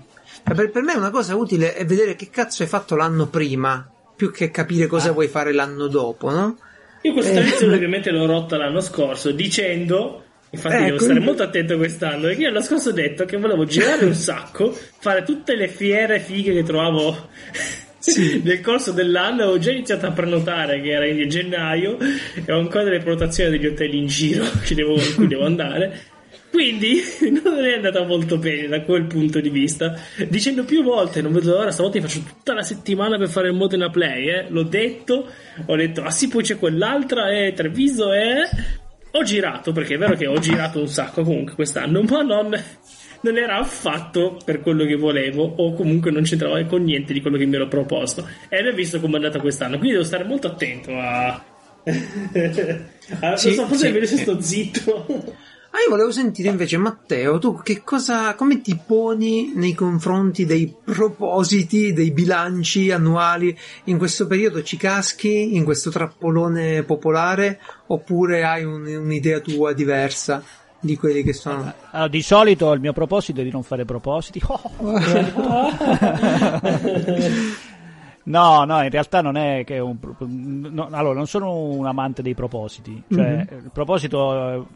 I propositi si fanno quando non- non- quella cosa non la vuoi fare. Se la vuoi fare, mm, non, la- non è un proposito. La fai. subito, inizi subito Eh. e, boh, e te la sei tolto. Quindi io non, sono, non ci credo molto. Però, che cosa succede? Che quando tu sei sei sul pezzo tutti i giorni, lavoro, eccetera, eccetera, non hai il tempo di metterti lì e ragionare Mm. su altre cose della vita, no? Mhm. Quando c'hai la vacanza ti viene quel momento lì e quindi non è che vuoi fare i propositi. Eh, cavolo, è l'unico buco di tempo in cui puoi pensare Pensare a cosa hai fatto e cosa ti piacerebbe Ma- fare. ma Almeno infatti- piacerebbe. Ma hai ragione, hai ragione, sta cosa capita quando c'è distensione, c'è un attimino di noia, di distensione e dici oh, ti vengono pure quelle energie, secondo è uno di quei momenti in cui il cervello comincia a pensare e che faccio? Che cosa posso fare? E allora ti vengono le energie giuste, perciò questi periodi di decompressione sono fondamentali, perché tu pensi e ti lanci. Poi ovviamente lanciandoti e basta, senza controllare quello che fai, senza organizzarti non combinerai mai un cazzo. Nel lancio c'è del godimento, il lancio è bello. Vabbè, serve per recuperare anche la motivazione. Sì. a- a- a- come dire, è una questione di eh, rive- di visione del futuro. E soprattutto adesso che noi non siamo più abituati a una visione. Cioè, siamo andati su Marte, non è successo niente. Siamo andati sulla Luna e è cambiato il mondo. E mo siamo su Marte praticamente come se, se fosse stata una Beh. puntata da- delle Iene, capito? Oggi c'è e domani è boh. Intanto su Marte ci abbiamo solo i robot, eh, quindi qua- quando sarà il momento, quando avremo già una missione su Vabbè, Marte, io, io sognerò molto, velo- molto velocemente. Io in questi giorni ho visto un film dove è documentato che ci si va a passare le vacanze su Marte, quindi per me quello è già Ci sono le- grande le- fantascienza, grande una, una visione del futuro che mi mette veramente le donne con tre mi dà le tette forze per andare avanti. Le donne con tre tette ci sono? Ecco, ecco, quello già. Comunque io, allora, visto che tutto quello che abbiamo detto, non dico un proposito, dico una cosa che accadrà il prossimo anno. Eh? Così se sembra ancora più certo. Cioè il prossimo anno uscirà il videogioco Eh, che sto facendo insieme a Matteo. da quando, c'era, da quando Sì. hanno annunciato Ah, Star Sì. Citizen. Sì, sì. E basta. No, no, lo dico, l'ho detto. Ma questa cosa mi fa piacere perché io così mi posso dissociare Ah, sì? e adesso sono tutti cazzi Sì, tuoi. Dai, Perché poi c'è una persona che ogni tanto si fa ogni strane idee. ma si può dire qualcosa di questo gioco preferito? Di no, è troppo presto, sì, dove, cosa, che tipo di gioco è? Niente, niente. È uno dei giochi più difficili della storia dei videogame. Sì. Non sto scherzando, Sì. non sto scherzando. Beh, eh, ci piace, noi queste cose ci, ci possono piacere, eh? Eh, E, e in un tempo in cui Ubisoft fa uscire videogiochi in cui sono dei livelli, che io non mi comparo a Ubisoft, però per dire come sta andando l'andazzo, no? Non mi compara a Ubisoft, mi sembra il minimo, meno male. No, beh, lo dico perché so Cazzo. che poi. No, io ultimamente dico una cosa e poi mi scrivono in chat come se ne avessi detto un'altra. Allora dico. Si chiama di sindrome le di cose- Berlusconi. Si chiama sindrome di Berlusconi. Eh, eh, provo dici che sei stato dire le frainteso. cose ovvie così non mi dicono niente. Però sicuramente mi prenderanno alla sprovvista qualcos'altro. Però, allora, in un tempo in cui, addirittura in un gioco in cui ammazzi la gente, fai i livelli, eccetera, i livelli li puoi comprare con i soldi. E io dico, se per ora posso dire che il gioco lo potete comprare, poi vedremo. Camminando. Camminando con il vostro Eh. smartphone, pian pian, va bellissimo. Sì. Va bene, ragazzi. Però sarà ottimo. veramente difficile, quello lo assicuro. E boh, non so, a- a- Matteo, quanti livelli è riuscito a finire, io non tanti. Eh, Io, io molto pochi, ma io sono abbastanza inabile nei videogame, per quello mi affascinano tantissimo. Eh. Ma noi abbiamo proprio urgenza di chiuderlo, perché Sì. se non lo chiudiamo, il nostro game designer lo renderà ancora più complicato. Ah, beh, ah, beh, ah, beh, ah, beh, ah, beh, beh, quando è Continua così. ad avere sempre forza. nuove idee ed è un problema. No, no, fate una scatola delle idee, a un indirizzo email a cui inviare idee e poi dite lo apriamo quando abbiamo finito questo progetto. e poi Google ce lo blocca. Eh sì, ma tanto Ah, serve solo, serve solo per far stare buone quelle persone lì, capito? È un, è un modo, è una tecnica manageriale per toglierti certa gente. Va bene, io aspetto quando è pronto, eh, ce lo farete sapere, ci racconterete quando, quando volete. E, e adesso mi tocca lasciare un attimo la parola a Francesco e anche, anche a te, ecco, perché io Eh, allora, in realtà ero, ero felicissimo di ascoltare Matteo. Dunque, Francesco gioca tanti, a tanti videogiochi e c'ha un'idea un po' strana dei videogiochi che certe volte ti fa girare un sacco le palle. mm, Ad esempio, quando gioca ai giochi solo per romperli, o quando gioca ai giochi solo coi cheat, o quando gioca ai giochi e nel frattempo toglie l'audio per vedersi un- una serie tv, una, capito? Però, Però- Francesco, un anarchico. Esatto, esatto. Un anarchico. È un Però vuol dire solo che i giochi non sono così belli, eh, secondo me. Ma, ma infatti è uno dei pochi di cui in effetti mi fido io quando parla un po' di, di videogiochi perché eh, ti dà un'impressione realistica del gioco, non reale, realistica. Cioè, certo. Poi devi, devi scremare le sue, Eh beh, le sue cose. per, per ognuno, alla fine, per avere la vera idea devi giocarlo, eh, c'è poco da fare. so che come me, ecco, come me lui ha comprato Cyberpunk subito. Io Sì. ho comprato Cyberpunk e la Xbox nuova subito, ma non ho avuto il coraggio di avviare Cyberpunk perché non mi voglio incazzare. Cioè, io devo giocare tranquillo. Mi piace giocare i giochi belli che funzionano. Cyberpunk è bello, ma non funziona. Dico bene, ditemi qualcosa. Tu, tu Matteo, lo stai giocando pure? Perché hai Io- comprato con Stadia, giusto? Sì, su Stadia, su Stadia, sì, sì. E- Io però è andata così che ho iniziato a giocare a Cyberpunk. Sì. Perché m- mi hanno riattivato Google. Certo, su te l'hanno ridato.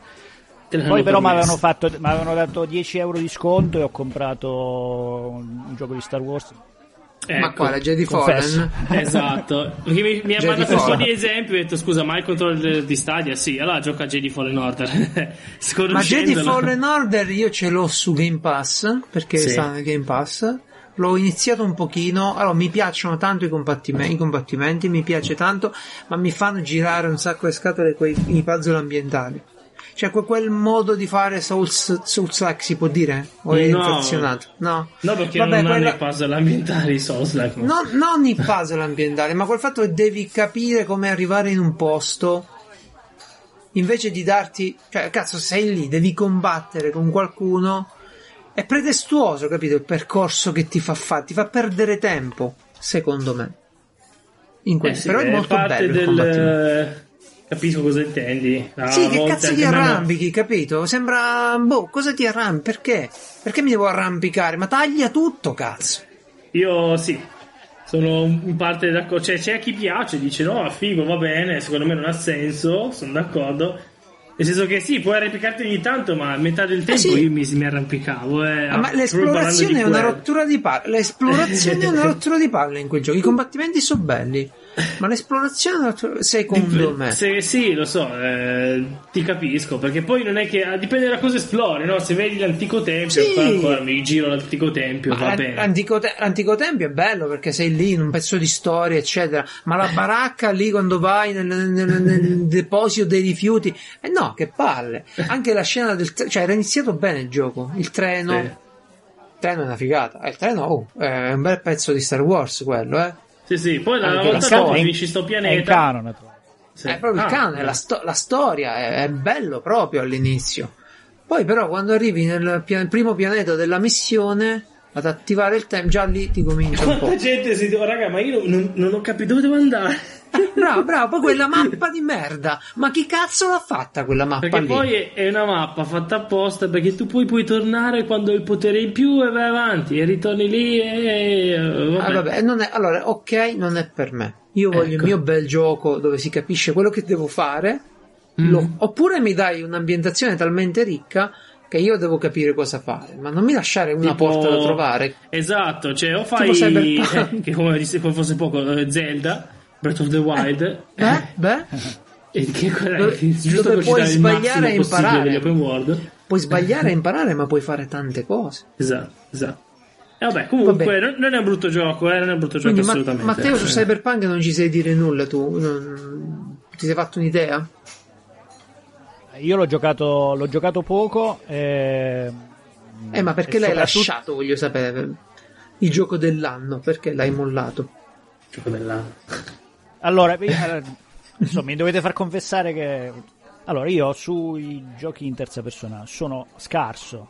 Sono proprio, sono proprio inabile. Prima cioè, persona. difficoltà colloca- sì, Prima. in prima persona. Di Mm. coordinamento occhio-dita. Ah, capito? pure un po', sì, sì. Quindi eh, io li devo gio- li voglio giocare perché poi mi piace la storia. Sì. eccetera. Però li devo fare un po' alla volta, se no poi mi vengono i nervi Eh, vedi. ok? e non Sì. li gioco più. E allora io ne ho sempre sparare. almeno un paio. Ok, Aperti. ne ho- io, io- io ne gioco sempre tre. Uno che non è di quel tipo là. È un puzzle game, una cosa proprio eh, di quelle che, dove non devo coordinare le dita. Mm. Posso usare un pe- Sì. E poi ho sempre un paio di questi qua che alterno in modo tale che vado avanti. Infatti, un gioco da 20 ore a me dura non so, due anni, una roba di questo tipo qua. Perché certo, Lo alterni certo. con un altro, Anzi, poi ti vengono i nervi. Sì. E quindi eh, io ho giocato proprio la prima parte dove lui arriva in città. Ok. Mm, Dopodiché, quando cominci a dover fare quelle robe che devi diventare bravo, ti devi cambiare il calzini, le mutande tutte le volte, eccetera. Ecco, quel- quella roba lì mm, non è che mi sprona tantissimo andare avanti. A me Eh piace la storia, mi piace l'azione, Già. mi piace il, il ragionamento. Fare il, il commerciante, se volevo fare commerciante, mi aprivo un- Sì, sì, una bottega. Un account su eBay, eh, i soldi veriti.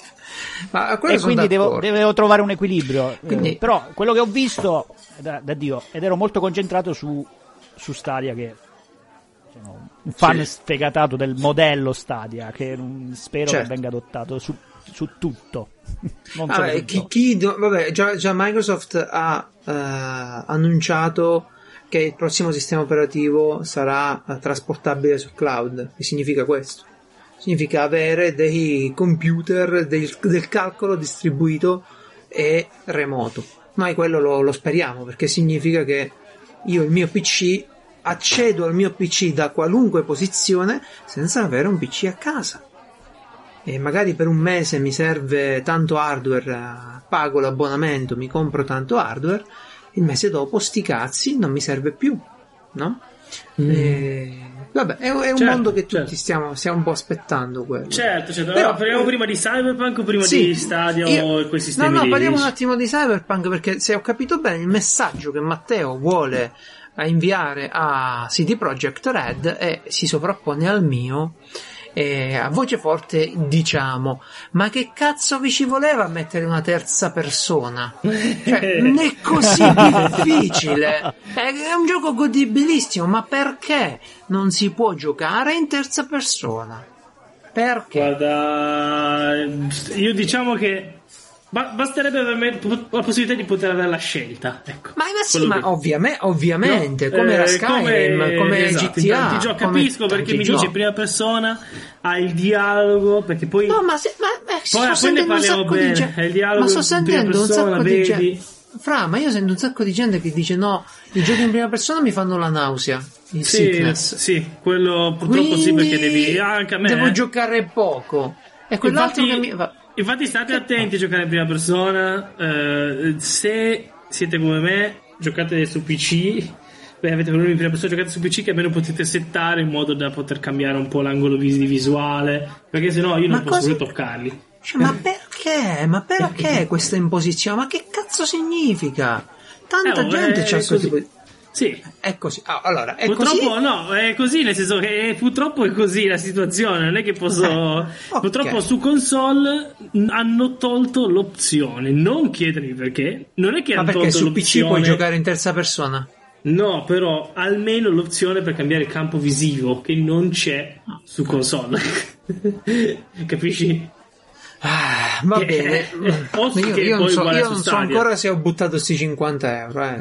Solo che allora, il punto è che lasciamo stare prima terza persona, è, è fatto apposta per la prima persona, funziona bene in prima persona, non è che funziona male, eh, eh, ci mancherebbe. Ah, L'ultimo ok. delle cose che mi dà fastidio, a me, io, io gioco tantissimo in prima persona, quindi Bene.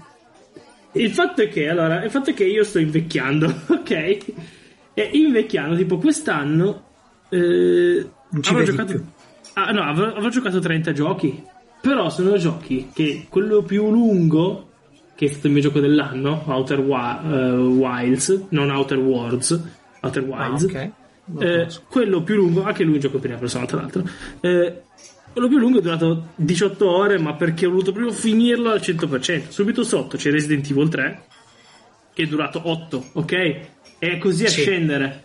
Eh, ce ne sono tanti da 2 ore, 3 ore. Quindi Ah, vabbè. Eh, io sono uno che ha sempre giocato giochi lunghissimi. E gli, Sky- eh, gli Elder Scrolls, e tutti gli Ubisoft, praticamente tutti. Ok? Quindi non ho Fallout? problemi con i cosiddetti oh, i Fallout, i Bethesda praticamente anche quelli. Eh, questo tipo di... eh, come si dice? eh, Cyberpunk rientra in questo gruppo di gio- giochi con la mappa gigante, Sì. tantiss- una missione principale fatta bene, missioni Sì. secondarie come anche era The Witcher, missioni secondarie carine, Eh no, cazzo, The Witcher, le missioni secondarie erano epiche. per me erano belle. ok, ok No, at vabbè. best, però eh, Ok, missioni... ok, queste dipende, dai, ti aprivano delle- della narrazione Ma bella. certo, sicuro, però sì, era... Cioè, le facevi, era difficile, almeno io le facevo e dicevo, come, come anche in, in molte e non tutte di Red Dead Redemption 2. Dici, oh, bello però, è iniziata una nuova cosa, bello. Poi certe volte dicevi, chi me l'ha fatto fa? E... Eh, che non so, io ultimamente sono narrazione. Ti, ti- poi ti spiego perché è un discorso un po' scasinato. Allora, eh, proprio per spiegare il gioco: che tu eh, sei sto tizio, si trova nella città, ha una missione principale, ha delle missioni secondarie con alcuni personaggi che segui per tutta la missione secondaria, durano anche un po', no? non è roba corta. È come in The Witcher 3, su questo ci siamo. Poi hai delle Sì. sottomissioni che sono tipo vai lì e ruba un una roba. Ok, queste quelle da saltare, Eh, diciamo. E poi hai il fascismo di Stato, cioè la polizia che dice a ogni angolo succede qualcosa e il polizia ti dice ammazza quelli, quindi mi stanno sul culo e allora li ammazzi. E quindi... Vabbè, e queste questo sono, sono quelle nella stessa- territoriali. eh, esatto. Però, eh, però veramente ce ne sono tantissime in tutta la città. E È, è come quel cazzo di Batman dove c'era un elicottero con la giornalista caduta su ogni palazzo. O come Spider-Man. Eh, lì c'è una rapina a ogni angolo, ma sì, veramente sì. spessissimo. E tu vai in giro a ammazzare, poi senti ogni tanto colpi di pistola, poi ovviamente cambia a seconda Ah, del quello quartiere, sei più centrale, comunque i casini ci sono. Cambia come fatto il quartiere, secondo me però appunto hai tutta una serie di cose. Cioè, questo è il gioco, va bene? La strama c'è eh, e il gameplay è tu puoi decidere se fare. Hai tante modalità di fare ogni volta anche pic- la missioncina del cavolo in cui devi solo ammazzare tre persone. Puoi decidere innanzitutto di non ammazzare nessuno. Eh, secondo luogo di non farti vedere e fare comunque la missione. Puoi decidere eh, di far tutto ammazzando, cioè arrivando lì col fucile a pompa e facendo esplodere la testa. Mi piace. Puoi decidere lì di hackerarli a distanza e non fargli capire cosa è Bello. successo. Eh, hai tantissime modalità di fare la stessa cosa. Cioè, addirittura ho fatto una missione una volta. eh, non avevo salvato, l'ho rifatta. Ho scoperto che c'era un passaggio segreto praticamente da mezz'ora, da tre minuti.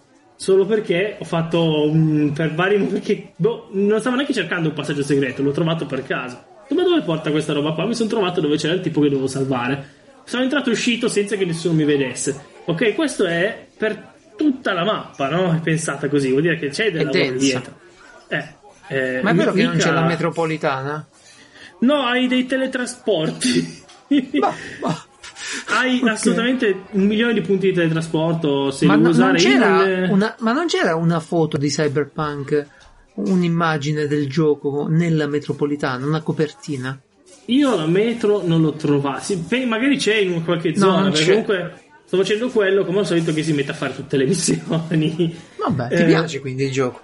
Ma a me non dispiace il gioco di per sé, però quello che io, io ho un problema col fatto che c'è questo qua per me, ma come era anche The Witcher, lo dico, per me questi tipi di giochi sono tutti Sì. nella stessa categoria, sono giochini. Adesso mi ammazzeranno. Ah, beh, già- spiega, spiega la motivazione, ti ammazziamo poi. Spiega. No, perché sono.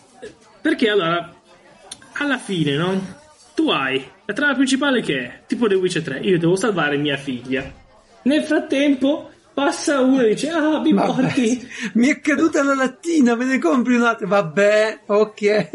sì, ok. Che- e noi siamo abituati, come ci dici tu, è, è giusto essere, non è giusto essere abituati, però siamo abituati perché, par- perché ci piace, oh, ci piace così, eh, perché sì, se no, sì. se avessimo eh, tipo 8 ore per finire The Witcher 3 o muore tua figlia, e non giocheremmo a The Witcher 3, Vabbè, non avremmo mai giocato. io ti, dirò, io ti dirò, perdonami se ti interrompo, ma a Red Dead Redemption 2, dove hai dei momenti molto concitati, che ti rompe i coglioni il tizio, che ti chiede un passaggio, ci sta che il tizio ti chiede un passaggio per strada, Mm. ma in quel- se tu stai giocando e sei preso dal gioco in quel momento e sei vuoi fare quella cosa perché la devi fare, senti che la devi fare subito, al tizio passi avanti.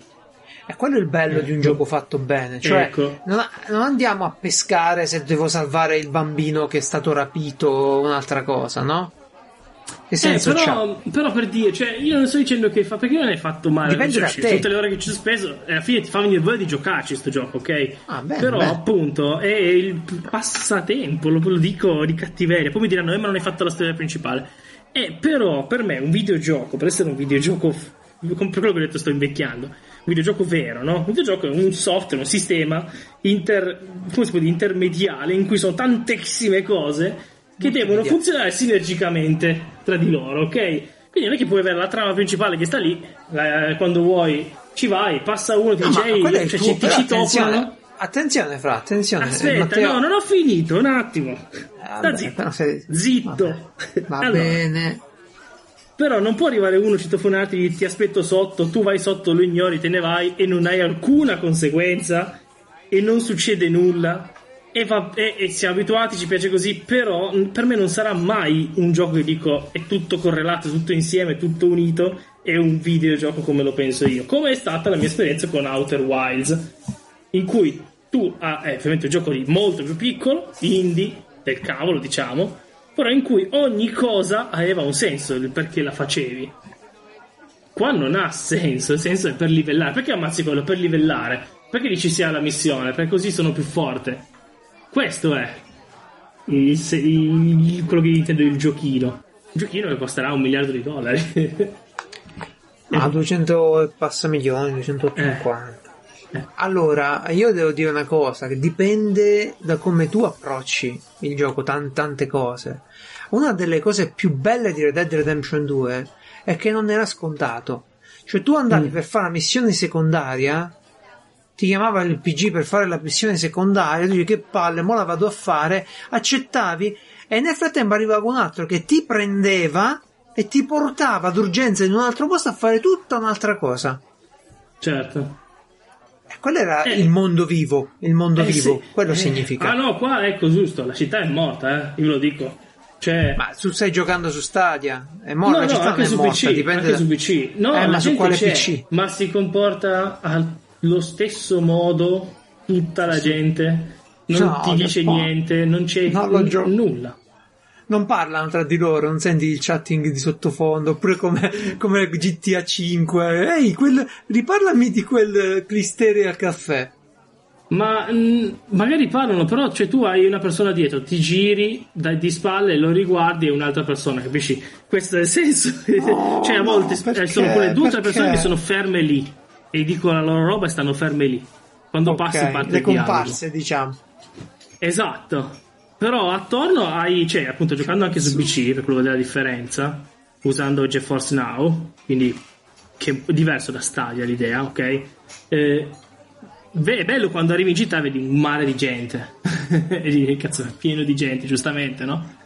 Ma deve Però essere gente fine- viva, deve essere gente viva che fa cose che se lo segui uno arrivi in un posto. Ma se, Eh, ma se, gente- cavolo, stai guidando, accosti, le macchine dietro si fermano, non ti superano neanche e aspettano che No. parti, suonano. Perché? Se gli punti una pistola a uno in macchina, cosa fa? Niente.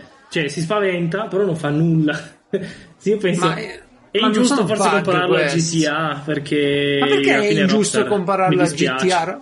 Ma cazzo, Lo sono so, stati dici- uguali i giochi, ma, lo stesso budget c'hanno. meno. A me è Eh, costato più o di più. Il Cos'è budget non è lo più? stesso, eh. Ah no? Ah no? No. Vattela a vedere, e a GTA ha guardare. superato il miliardo, scusa, eh. Mi Qual ricordavo i tempi. miliardo? No, Eh ma sì. qual miliardo? Ma stava su GTA 200 GTA 5 Sei 280 milioni. Il costo di GTA 5 280 milioni di dollari. In tutto questo Matteo ormai si è addormentato. No, no, invece sono molto interessato, mi interessa questo, questo dibattito. Detto Ma questo, non è, non è me- un dibattito, io, io sono solo De- deluso, cioè io sto gioco non lo, non lo voglio cominciare per non rovinarmi, io ho comprato il libro, The World of Cyberpunk, io ho sognato, sto- cioè non è che sono uno di quelli, "Eh, tu critichi e basta, cioè io lo voglio sto gioco, lo voglio tantissimo. Cioè, Ma- io ne parlo così perché anche perché mi piace, non è che ne parlo così perché non Ma infatti. lo odio, eh. Ci tengo- Se, se non me ne fregasse niente non ne parlerei proprio. eh. Cioè, Questa, Mannaggia questa però, che Eh, però come dire, cioè, se uno dice questo è un, è un gioco di ruolo, io dico no, non mi pare. Però Ma sì, ma pure impressione- loro prima hanno detto un gioco di ruolo, poi è un action, poi è un action dinamico, non sanno che cazzo Perché dire poi anche dov'è il gioco di ruolo? Perché hai i livelli. Se- ah, questo vale per Non tutti. so. In un gioco di ruolo, ogni volta che. Ma anche in senso, hai giocato a Just Sprawl. Cioè, se guadagnavi una roba, un'abilità, che so, una Sì. nuova roba, ti diceva eh, il master. Come, come l'hai presa? Come, come ci sei arrivato, no? Eh, Sì, dove sì, l'hai sì. comprato? Conosci questo qua? Sì, sì, E sì. Se, se io livello hacker ho un nuovo demone da ficcare nel, nel software degli altri per distruggerglielo, perché ce l'ho? l'ho comprato, cioè sono salito di livello, ho speso i miei punti esperienza e ora ho un nuovo. L'ho fatto io, mi sono messo al computer a farlo. Guarda, sa? io ti, dico una, io ti dico una cosa, tutti e i non giochi... vale solo per questo, eh, vale per questo No, tipo no, ma, ma ora, dirò, ora dirò una cosa che farà incazzare un sacco di gente, però io la penso così, ci ho pensato tanto. E per me tutti i giochi, boh, che non sono giochi di, pre- di abilità, alla Mario Run, alla Tetris, insomma, di quel tipo lì. Eh, e tutti i giochi che non hanno una storia definita, che sono quindi alle avventure, alla Tomb Raider, eh, all'Uncharted, no? Mm. Ecco, tutti gli altri giochi dove tu sei un personaggio che può fare delle scelte, per me sono dei giochi di ruolo. La scelta è la differenza. Eh, sì e no, perché poi il problema è anche ignorare quel tipo che ti aspetta sotto, è una scelta, ma non ha una, una conseguenza. La conseguenza dipende da quanto è fatto bene il gioco. Perché Eh, pure in eh, Red Dead Redemption eh, puoi fare delle cose, delle altre no. Però quello dipende da come è fatto bene il gioco. Poi c'è chi mi dice che Final Fantasy è un gioco di ruolo e io dico, boh, perché? Però mi dicono che è così e io, va bene. Io, io- Però- per- per- io metto la scelta come discriminazione. Tu, Matteo, ti sei fatto un'idea Io, di che cos'è? no, secondo me non basta la scelta. Eh, allora, secondo me, tra, tra l'altro questo discorso secondo me con l'ospite misterioso che abbiamo avuto prima Sarebbe stato meglio, stato vero? inter- sarebbe stato molto interessante perché secondo me lui la pensa molto come Francesco eh, eh, e lui ha una visione del, del game design eh, di giochi dove ogni cosa che fai e non fai cioè proprio un mondo virtuale Eh, però è io non, bellissimo non vorrei essere cinico però Certo. I giochi AAA mi dispiace ma non potranno mai essere così Certo. ma proprio mai nella Ma storia. assolutamente. perché è come un blockbuster Ma tu no. devi, ave- devi Devi tenere il ritmo, dai. devi catalizzare mh, una certa massa di persone quindi il fatto che puoi variare il gameplay con situazioni il fatto che eh, come dire, no- non costa perdersi un pezzo, eccetera, serve per accontentare. Tant'è vero che tu mi citi come giochi migliori alcuni giochi indie, Mm. perché lì la dimensione, come dire, la scelta la puoi fare in modo più, anzi è premiato se tu sei tagliato, se tu tagli fuori qualcuno, se, se dai una visione nuova oppure una decisa, Certo. lì sei premiato. ma su un blockbuster, cioè, ovviamente sono grandissimi videogame, cioè non è, ovviamente ne stiamo parlando dicendo che sono grandissimi videogame, una complessità tecnica di cui non, non apriamo ne- non No, accenniamo nemmeno di quanto può essere complicato anche poveretti gestire mh, che ne so, de- centinaia di personaggi che poi se tu non ci parli succedono delle cose, cioè delle robe Sì, sì. quindi ci sono anche dei limiti tecnici e produttivi, però fondamentalmente su questi giochi qua un pochino, diciamo, il nocciolo deve essere sempre lo stesso, perché sennò ti perdi persone e se ci hai speso 300 milioni, ragazzi, no? Eh, sì. Cioè, Sì. no, non è che se ti perdi mm, 50 milioni sei contento, eh? No, no, no, no, Ho anzi, capito, no, ci però- mancherebbe. Infatti, per me questi ci qua sono- sono sempre. Detto, sono, hanno sempre una spanna, so- belli, li gioco 600 ore, ma se devo pensare a metterli in una scala, non saranno mai insieme a altri tipi di giochi che invece ci, lo fanno, che saranno molto più piccoli, molto più corti, molto meno Vabbè, Però è un discorso diverso. Dipende perché- anche, dipende anche da come te lo vivi il videogioco. Eh. Sì, Cioè, Se certo. il videogioco è una roba che tu dopo una giornata di lavoro ti metti là e ti distrai, e, eh, e- e- oppure che ne so, è, come leggersi un romanzo prima di dormire, un giallo, ok, bello tranquillo, eccetera, dove ti rassereni. Oppure una roba dove i personaggi che ne so, entri in empatia e hanno una vita di merda. Cioè, non è che dormi più sereno, no, ci metti un po'. No, vabbè, Quindi- lì c'è il certo. discorso divertimento, il gioco che diverte, il gioco che non diverte, eccetera, eccetera. Eh, cioè, l'ansia che se non rispondi al tizio che ti ha No, non lo giocherei non lo riprendi mai più. Assolutamente, io non lo Cioè, giocherei, eh, per dire. Ma è è così. Grazie. Perché non fuori mi, scala. aspetto, non mi aspetto che lo faccia. E invece Ah, sì, invece è bello. no. E, e quando un gioco lo fai è bello. Io l'ho visto in Red Dead Redemption, lo vedi in altri giochi dove tu quel momento hai quell'occasione e se l'hai persa perché magari ti è partita a brocca e gli hai sparato al tizio, è sparato. È finita. Cioè, Certo non te lo fa fare sulle missioni principali perché è furbo il gioco, è fatto bene. eh, Ma so- sul il mercante che incontri e ti vuole aprire una secondaria, se ti sembra un truffatore tu gli spari, stai vivendo un gioco di ruolo, stai giocando di ruolo. A me, cioè, io non penso che sia il gioco che ci sia una tabella che dice ah questo è un gioco di ruolo, ma questo no, no. ma no, sono etichette così, eh. Cioè, alla fine. Quando tu puoi scegliere come comportarti in un mondo e a volte ne paghi le conseguenze, a volte no, perché poi dipende. Dipende dove fai una cosa, tipo il Far West, eh, fai una rapina in mezzo al nulla, rimane Certo. impunita. E infatti, rapina in secondo città me, e sono cazzi. quella è una scelta nel gameplay, nel gioco-gioco. Secondo tanti però mi dicono, cioè tanti pensano alla scelta nel dialogo. Sì, quella è una cosa, però come dici tu... No, no, no, il dialogo è un modo Eh. per scegliere, se vogliamo è un modo economico per farti scegliere Esatto. nel, Esatto. nel videogame. Eh. Ma le azioni, in un mondo dove io posso fare tutto, come in un Dungeons and Dragons, come in un gioco di ruolo, dove tutto quello che faccio viene codificato al momento, in un Westworld, dai, per citare una serie tv, io mi infilo là dentro, faccio quello che mi pare. Poi il mondo eh, si regola di conseguenza e se esagero mi punisce. Esatto. E infatti, conigliastro, sappilo che io sono d'accordo con te. I Souls sono anche giochi di ruolo. Per me se puoi fare una scelta- Assolutamente, Sì, tu hai tutta una serie di sottotrame che io ho sempre ignorato perché basta che non parli con nessuno, quindi non saprai mai cosa. Perché basta solo che tu parli con qualcuno, la volta dopo lo incontri da un'altra parte. E poi la volta dopo lo incontri da un'altra ancora, stai seguendo la sua trama. Se tu Ma perché si, può, si può dire, ti sentiresti tu di dire che GTA non è un gioco di ruolo? Eh, non lo so, dipende da No, come puoi. lo gioco, non lo so. Per me non puoi dirlo, Eh, dipende da come lo giochi, ok, Cioè, però è un ovviamente mondo... poi, poi ovviamente è sempre lì per dire, no?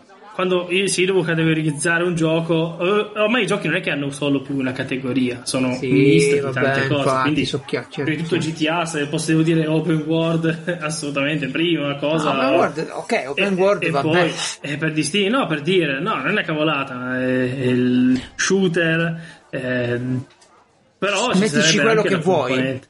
Ma per me, tutti questi giochi dove puoi, io ripeto, per me, Vabbè, certo. Geralt, tutti i giochi dove tu puoi scegliere o con le azioni, o con i dialoghi, o con, eh, boh, quello che ti pare, tu stai giocando un ruolo, stai cambiando quello che puoi fare. E per me è un gioco di ruolo. vabbè. Eh, non, è- non sono i turni che definiscono un gioco di ruolo, non sono i dialoghi. Il dialogo è in modo economico, alla Zork. Eh, che scegli? Questo, questo, quest'altro. Eh, eh, scelgo questo, ok. Vai a è, un modo- è un libro game, è la parte economica del gioco. Detto, non so se Matteo vuole, se no faccio una chiosa. Eh, No, no, ehm, io cioè, sposo, sposo il fatto che un gioco dove paghi le conseguenze di quello che fai è una grandissima figata e giochi, di- tra quelli che avete citato, che sono mh, il giusto equilibrio tra far, met- avere queste conseguenze e non averle, secondo me sono dei capolavori assoluti eh, che andrebbero giocati almeno una volta anche per le pippe come me. Esatto. Io comunque appunto, faccio una chiosa dicendo eh, vi dico solo che non, posso più usare, non ho potuto più usare la mia macchina per qualche ora di gioco perché ogni volta che la chiamavo mi arrivava conficcata in perpendicolare nel terreno.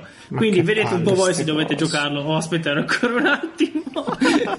No, vabbè, ma queste cose sono. Guarda, oggi un, un- un- ragazzo che conosco del, eh, del canale YouTube Gioco con lo Scemo, Flavio, Sì. ha postato eh, una foto, una, una GIF, un filmato della macchina che gira intorno a un personaggio qualsiasi, un passante che si è accucciato e tipo l'ha catturato, gira in tondo da sola e perde sportelli ogni tanto e restano fissi in aria.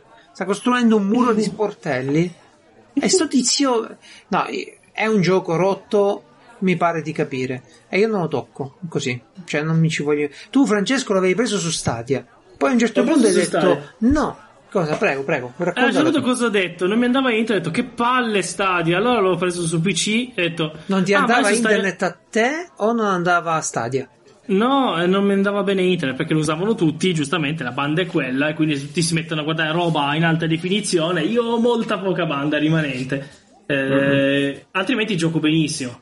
E quindi nella foga che volevo giocare l'ho preso su PC, però ho detto cavolo però, cioè guarda io veramente ho una testa, però devo scaricarlo. Eh, però c'è GeForce Now. c'è GeForce Now, adesso non, stanno più usando eh, non stanno più usando Netflix, potrei provare GeForce Now, già che ce l'ho sul PC, non ci vuole di scaricarlo. Allora ho provato GeForce Now, poi nel frattempo la sera l'ho scaricato, eh. Comunque, quindi quindi GeForce Now giro- ti abboni, colleghi la tua libreria Steam. Ecco, ti spiego un po' la differenza. Stadia, e questo ha- eh, su questo ha ragione, anche io sono un po' più fan rispetto a GeForce Now.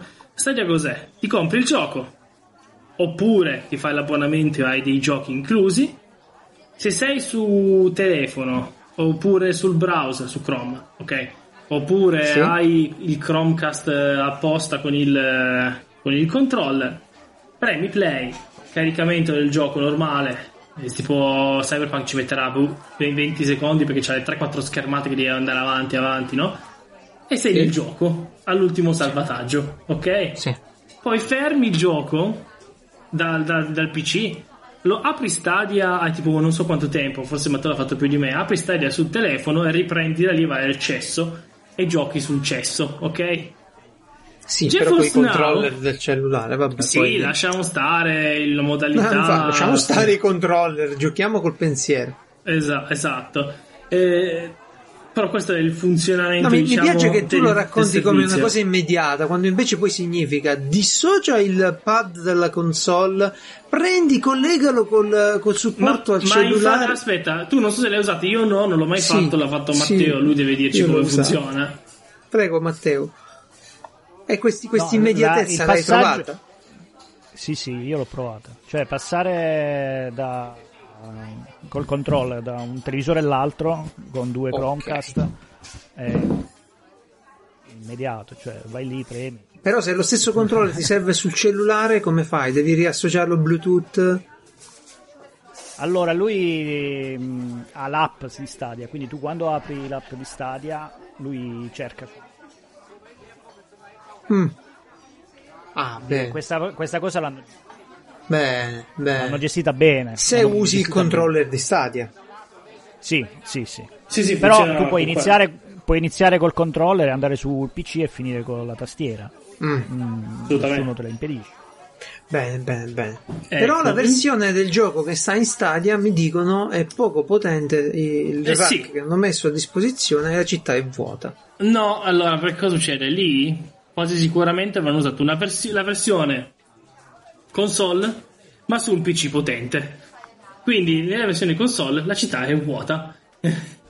Ma non non nella versione console next gen, pure, oppure sì. Non c'è la versione console next Ah, è gen, vero, ancora sì, è vero, la è vero. patch next gen. Sì, sì, sì, sì, che è un'altra Eh, stronzata. quindi certo. tu hai la versione eh, che funziona bene, però sì. non è non ha Bene. la- la- la- come si dice, non è la versione PC, perché comunque sicuro, quasi, secondo me, quasi sicuramente hanno pensato più a quella PC che alle altre. Che ricordiamo però nelle configurazioni di alto livello non funziona bene. Come no? Funziona. Eh, eh, chiedi a io- quelli di New Game Plus che c'hanno tutti là 3000 e 9500 no? Beh, che non... gli va bene adesso? Mi Sì. ricordo che non andava affatto bene all'inizio. Ah, ha detto che Ecco, gli va... e loro sono gli unici che non si lamentano in realtà. Ah, bene, bene, bene. bug. No, no, sono contento, sono contento. Non hanno Sì, trovato sì, sì. bug. No, no, non niente di. cioè, c'è differenza tra bug e glitch. Bug, il glitch è uno che ha il telefono e il telefono non si vede, no? E Sì. il bug è la mia macchina che non posso entrarci perché è interrata. Ma tu, tu vuoi dire che queste cose non succedono quindi? Così mi dicono, PC loro sono, cioè per dire, se, Sarà, 7X sarà che sono come Philips. quei. Sarà come quei miei amici che hanno la 380 che però poi non giocano e fanno i benchmark. No, no, no, le- loro le usano per fortuna. Vabbè, Anzi, sì, se, se fanno solo i benchmark, se potessero lasciare, visto che non si trovano più in commercio, potessero farsi furbi e lasciarla a chi le usa. Detto questo, invece, allora, Stadia cosa di brutto?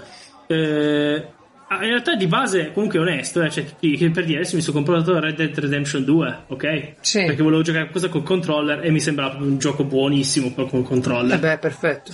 Ecco, infatti il questo cavallo in città. molto figo, il cavallo esatto. in città è inutilizzabile.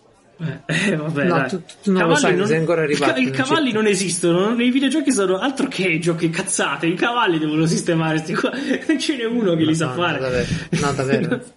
Guarda che ieri con The Witcher 3 i primi 5 minuti sono finito in un sottotetto col cavallo in sella e non so neanche come ho fatto. per adesso. Però detto questo, invece Jeff allora, Stadia invece ha un problema, secondo me. Lo store è fatto così così. Nel senso, cazzo, fai uno store, almeno mettimi una barra di ricerca, per dire. non esageri, sono quattro giochi, non esagerare. Eh, lo Sfoglia. so, è molto vetrina, no? Gli elenchi ver- Sì. orizzontali che io odio. Io Madonna, odio. ma chi li ha inventati? Netflix. È lo- no, è, lo st- è infatti lo stesso che ha inventato i trailer che partono quando metti il mouse. Sì, esatto. È lo stesso programmatore, ce lo vedo lì, guarda. E adesso Ah, è sì, quello è il marketing. Marketing. Quello è il marketing. Fotogrammatore l'inglese. è, è sotto il trono che lo regge. Sì, E- è, è l'U- è l'UX, va bene, mi piace esatto. così. Invece GeForce Now ha, un'altra, ha avuto un'altra idea, ha detto io offro, non vendo i giochi, ok? Io ti dico, tu hai già i giochi, tipo me, me Francesco Eh. ha 1200 giochi su Steam, ok? Ti piace sta J-Force, ti dice. Ecco, ti dice, eh, questo funziona anche non solo per eh, schede GeForce, non ne sono sicuro, però ti scarichi questo programma, ti si- mi dici che eh, account hai di Steam, perché puoi scegliere Steam, eh, Epic, eh, GOG e Ubisoft. Puoi scegliere o li puoi mettere tutti? Puoi metterli tutti, Ah, però beh. puoi mettere anche solo uno, no? Certo, Eh, certo. eh, che so, metti Steam, ti dice guarda che hai 100, nel mio caso hai 148 giochi che puoi giocare. Eh, quella è la fregatura. Solo alcuni dei giochi Esatto. puoi giocare. Solo i giochi quelli più in voga. Certo. Cioè io ho tantissimi giochini, nel Eh, senso di vabbè, giochi quelli uno piccoli si da... può pure scaricare. Eh, che uno si comunque- scarica pure il locale, sti cazzi, no? Esatto.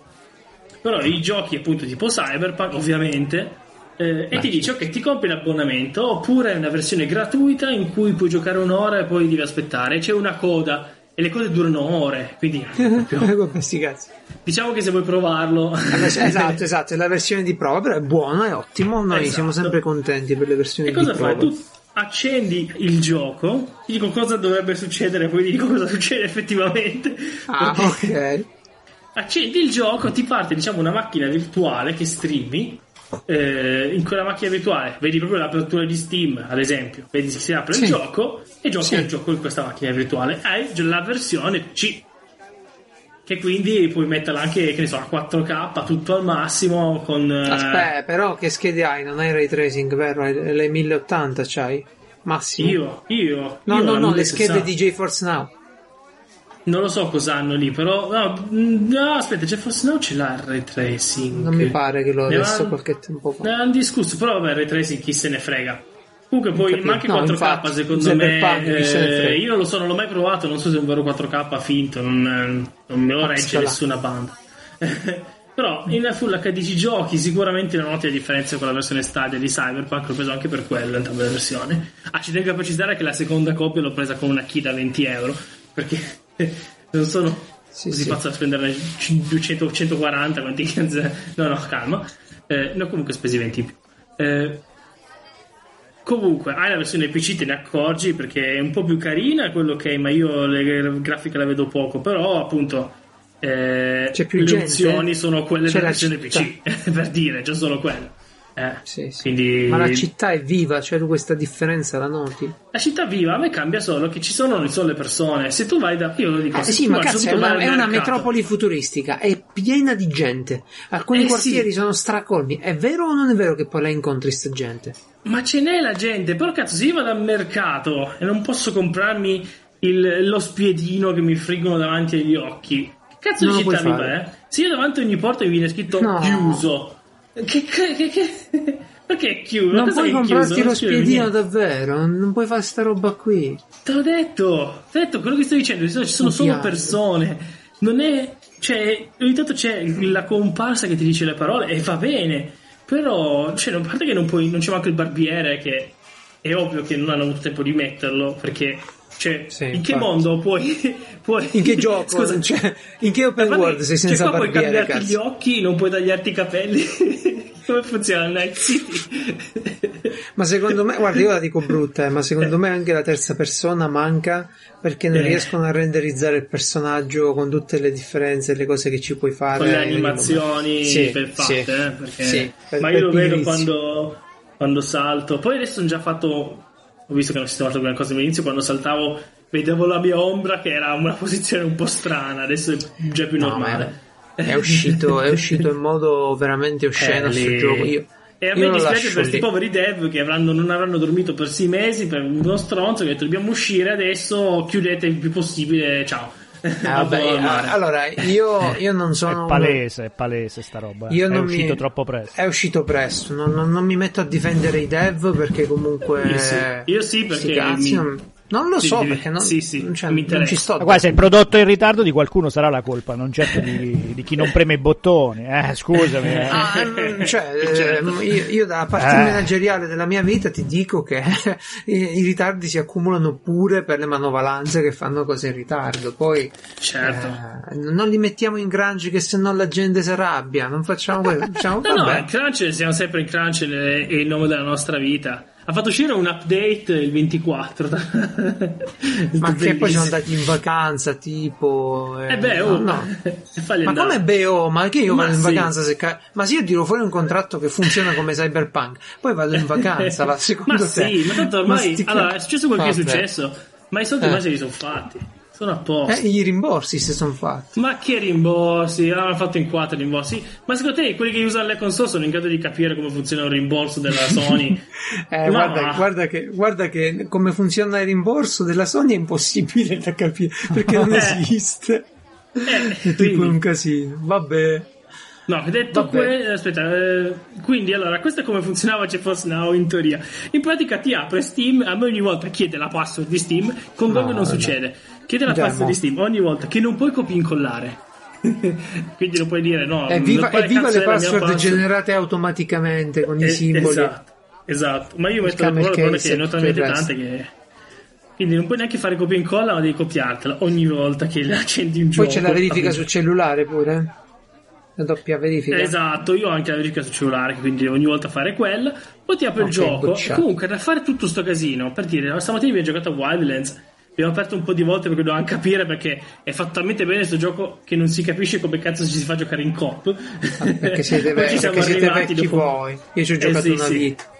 Eh, sì, ma giocato che- io, cazzo. E ho capito, io apro il gioco, apro Steam, Eh, Eh, però devo usare Ubisoft Connect per giocare in, in eh, come si ah, dice? ma perché voi siete passati da Steam per fare sta roba? Eh, No, ma io- l'avevo preso su Steam il gioco, era ascoltato lì. No, sti cazzi, io l'ho preso su Uplay, eh, no, su Ubisoft, sull'applicazione loro. Sì, sì. Adesso, in effetti, lì- adesso non ha senso. Se dopo che ce l'hai installato, lo apri da- direttamente da Uplay. Eh, Sì, ti, ti dice gli amici, quando ti dice gli amici online, ti giochiamo e Che giochi, è. Addirittura, però, c'è di buono Uplay puoi importare da Steam. Quindi, dopo che Ah, lo fammi, sai, sentire, eh, fammi sentire se Matteo condivide la mia opinione di Wildlands, che secondo me è un- era un giocone, potrebbe essere un giocone, ecco, però è molto, la trama è molto ingenua, si è persa proprio. Cioè se Guarda, prendevano racco- raccontagli Narcos, l'esperienza. prego, Allora, la mia esperienza è stata questa. Eh, abbiamo, iniziato a, abbiamo iniziato a giocare e dopo, che- dopo 40 minuti che abbiamo capito come giocare tutti insieme, Bene. mi è arrivata la prima telefonata di lavoro. Quindi eh, io rispondevo al telefono e nel frattempo seguivo il gruppo. Il crunch. Cercando di sta- ste- senza sentire la chat cosa si dicevano, io andavo un pochino. ah, hai intuito. E lui strisciava Dopodiché- ai nostri, ai nostri lati, praticamente. Dopodiché la prima cosa che ho fatto è ho sparato all'obiettivo e quindi ho, perché ero distratto, cioè ho visto uno, ma arriva, gli ho sparato perché stavo nel frattempo parlando di lavoro. Quindi non so cosa mi hanno detto in chat perché non sentivo, ma non erano belle parole. Eh, però posso dire che la missione l'ho terminata io perché dopo mi è arrivata una seconda telefonata e mentre loro ammazzavano tutti io sono andato dal tizio e gli ho detto dai ti salvo io Scusa. Eh, quindi l'unico che ha chiuso la, la- la cosa sono stato io Esatto. I- immerso in un mare di bug, tra l'altro, anche io, non pochi. pieno, pieno, pieno, Davvero? zeppo. Zeppo. Non era C'era così. gente che tu atterravi e, e risorgeva e ogni ora. Ma non momento. era così sto gioco quando io l'ho giocato all'uscita, ho giocato pure per tanto tempo, che hanno fatto? Hanno rovinato. Boh, avevo avuto sfiga. Boh. O sarà la versione Non che so, c'è su però. GeForce Now. Può anche Che essere Force quella. Now non, non è, non è maturo, eh. In No. questo modo. Diciamolo, Siamo no, pieni, no, allora, non è sia- maturo. hanno rotto i coglioni. Siamo pieni di roba che non è matura in giro e ce la fanno passare per novità. Non sono novità, sono Ma beta. infatti, ma infatti è La la, novità non è Founder. Edition. Founder, Eh. ma cazzo Eh. founder io. Eh, ma io Founder se volevo fare il founder mi compravo le azioni dell'azienda, non la- il prodottino dorato. Perché almeno ci guadagnavi se andava bene. Invece Eh, così certo. tu paghi e basta. Quel- è un gran lavoro sistemistico, ma non è un. Eh, eh. non- non- No, non ma ti siamo, dico, manca cioè, tutta la parte Stadia di veramente esperienza pre- utente. premi play e funziona. Qua ci Aspetta, metti Fra, un minuto tu- e mezzo. Hai Fra, ragione. ti hai voglio ragione. un'altra cosa. Una cosa. Tu Stadia l'hai provato l'altro giorno. Io Stadia l'ho Provato, provato il day one Eh. e non era così. Sì, ma guarda che GeForce Now c'è da un po', eh. Cioè, forse no, non è mai decollato. Io lo, lo vedo sempre Esatto. Eterna beta lì. Ora, ora si paga, ora non si paga. Sta lì, boh, mai capito. Non è che c'è da ieri, perché si parla di Nvidia Shield. Comunque, la cosa bella.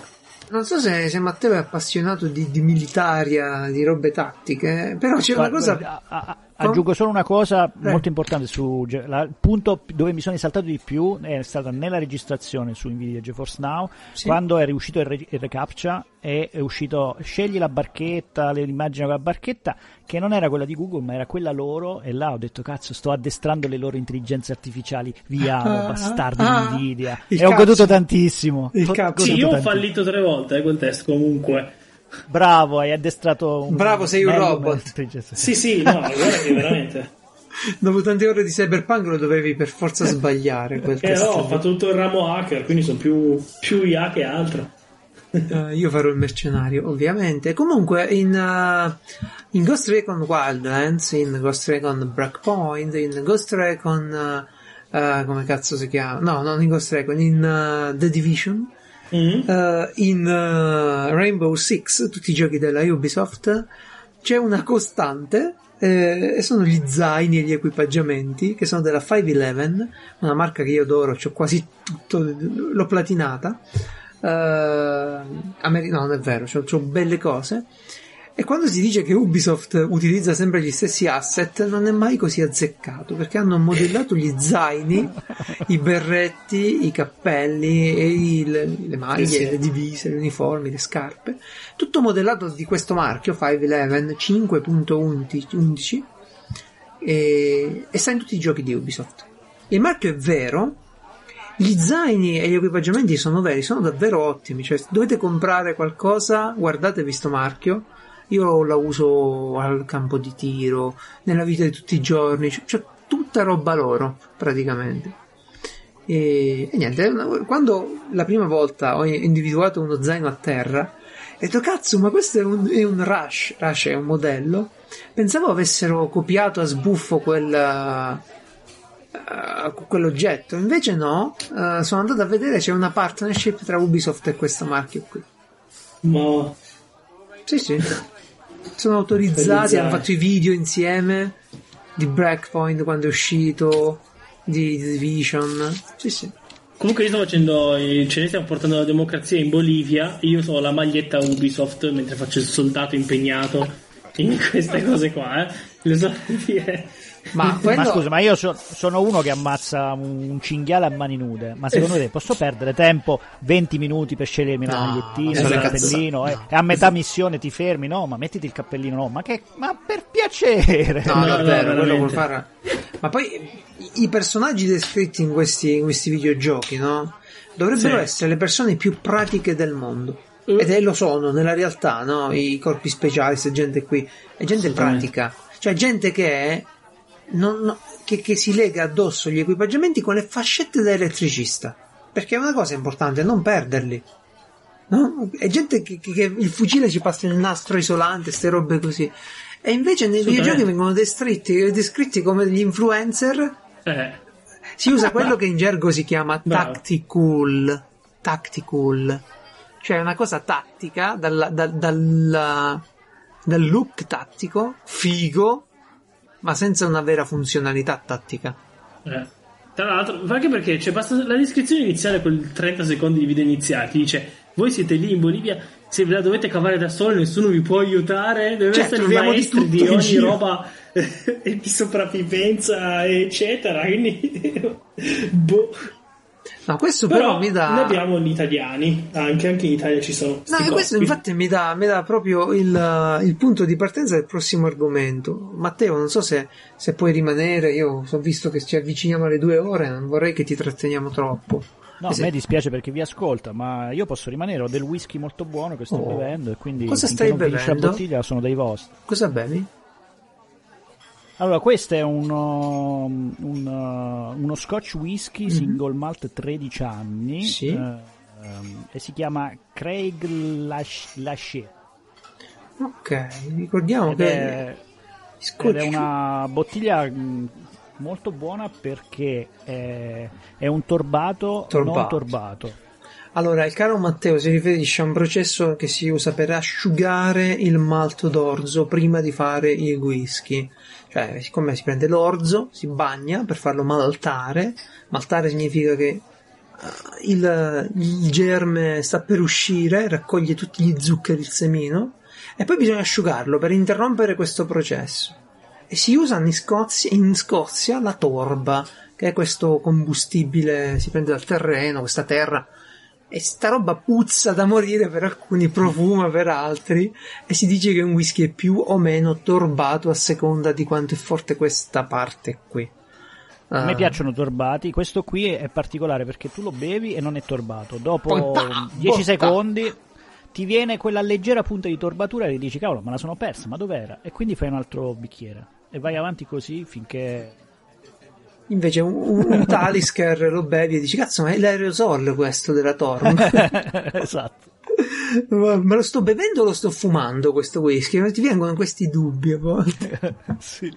Grande Matteo che si accompagna con questi buoni prodotti. Allora, eh, un giorno dovremmo fare una puntata tutta dedicata a whisky, sigari, a serate hipster eh, di qualità. Va bene, dai. Vi trovo, allora, se volete parlare di, di sigari toscani in particolare, io ho un, un carissimo amico con cui ho appuntamento domani pomeriggio per una fumata Oh, a distanza. Lo sai, ho provato, ho preso di recente il Granduca e l'ho ricomprato 3-4 volte, è buonissimo. Ho preso una partita buona, sono tornato là, ho detto quanti ce n'hai? Dammi qua, forza. Via. È una rapina questa. Allora, Io, io vai, vai, scusa, no, no, se no se apriamo sto capitolo poi no, me lo voglio No, no, conservare. voi. No, no, questo è un capitolo che merita Io Sì, cosa sì, dai, un'altra pensato. volta, un'altra volta. Ne dobbiamo parlare. Eh, però, ecco, siccome Francesco ha nominato queste unità d'elite sempre nei videogiochi e nei film, quando mai i soldati sono semplici stronzi? Sono sempre le unità d'elite, no? Sono i corpi speciali di questo, di quell'altro, perché ovviamente ti danno accesso a storie, a tecnologia, a missioni, pure a quella famosa frase, eh, attenzione, se vi prendono noi negheremo che vi abbiamo mandato lì. Che, che- che è vera. Bellissimo. No, no, come cosa è vera? Se uno prende un libro di... eh, facciamo Andy McNabb, no? Prende per esempio Pattuglia Bravo 2-0, ti racconta di, di un'operazione in, in Iraq, se non sbaglio. E in effetti il governo inglese eh, ne- negava che, che- che erano corpi speciali, cioè non, non potevano dire che erano dei corpi speciali. Fino alla fine hanno detto che erano dei soldati, sì, ovviamente, è che ci vuole il genio. Sì, dei soldati inglesi, pure quella è una cosa che eh, si capisce abbastanza facilmente, però mai che sono dei corpi speciali. E va bene. eh, tu immagina quante cose potrebbe dire un, un, un operatore dei corpi speciali preso e torturato, no? Riguardo ad altre operazioni. Eh, ma siamo andati subito sul tragico, invece, come funziona la realtà? Cioè, in Italia, quali corpi speciali abbiamo? Cioè, abbiamo un casino. E io ne nominerò solo alcuni, alcuni li conoscerete sicuramente per fama. Però, eh, se volete guardarvi un bel documento, un bel servizione del TG5, di quelli molto italiani, con le dimostrazioni dei militari che fanno cose, si chiama Quando solo loro vanno, e ve l'ho linkato su YouTube. Bello che quello che hai registrato si vede che appunto Ubisoft eh, coso attivato, a un certo punto c'è uno che si è fatto il login L'amico. e poi, e poi la notifica. È ora carino, è- è ovvio.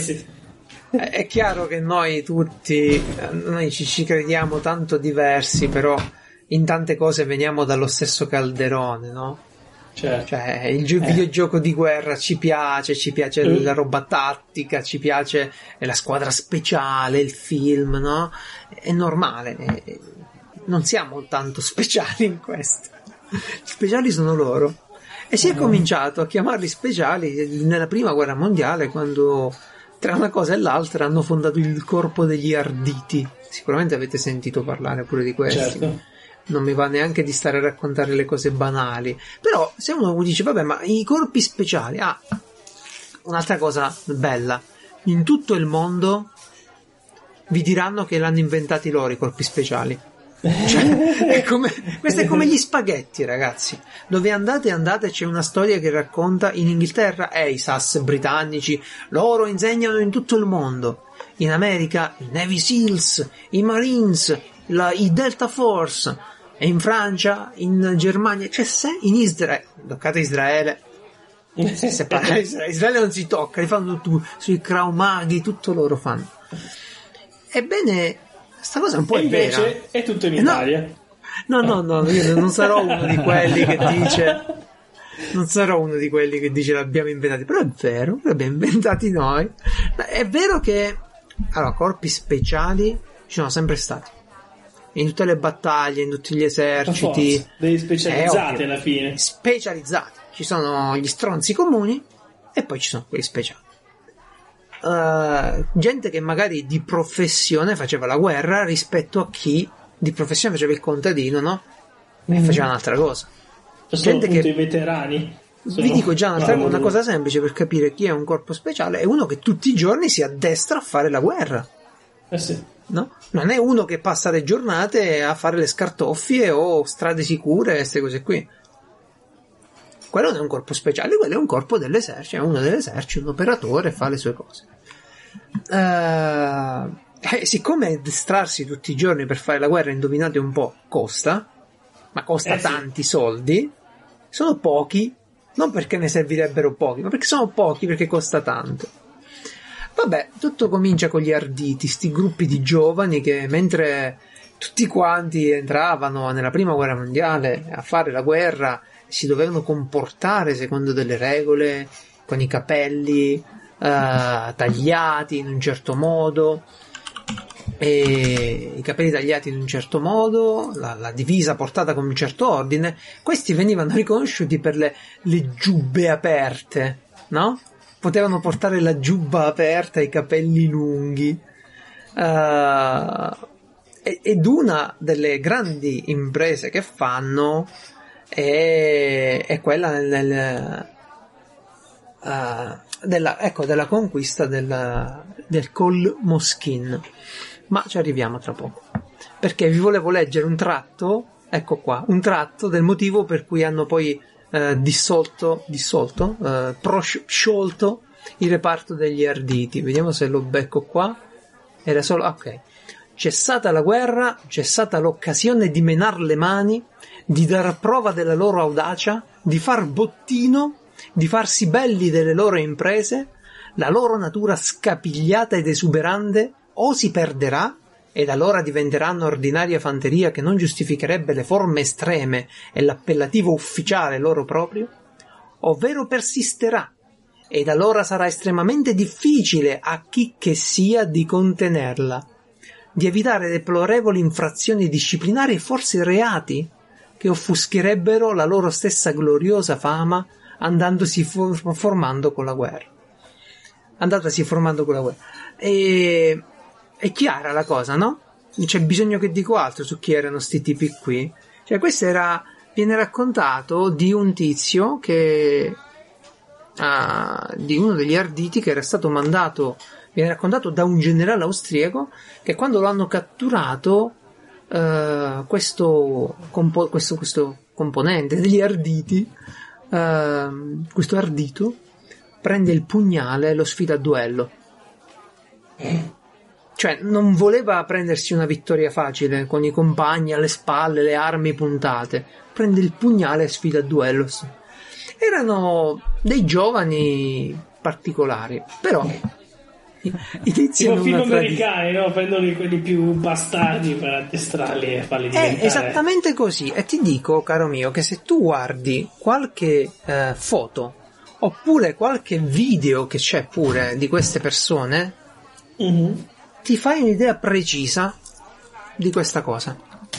Se cioè, vedi qualche video storico degli arditi di cosa facevano, ah, ok, sulle teste calde questo, ed è vero, erano le teste calde.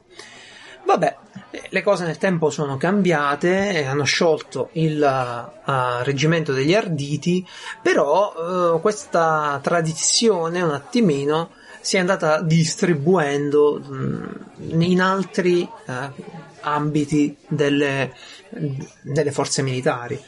E, e, vabbè, oggi la faccenda è seria, vabbè era seria pure eh sì. all'epoca, però ora, oggi la faccenda è organizzata meglio, diciamo, e c'è in Italia un comando per interforze per le operazioni delle forze speciali. Cioè, che cos'è?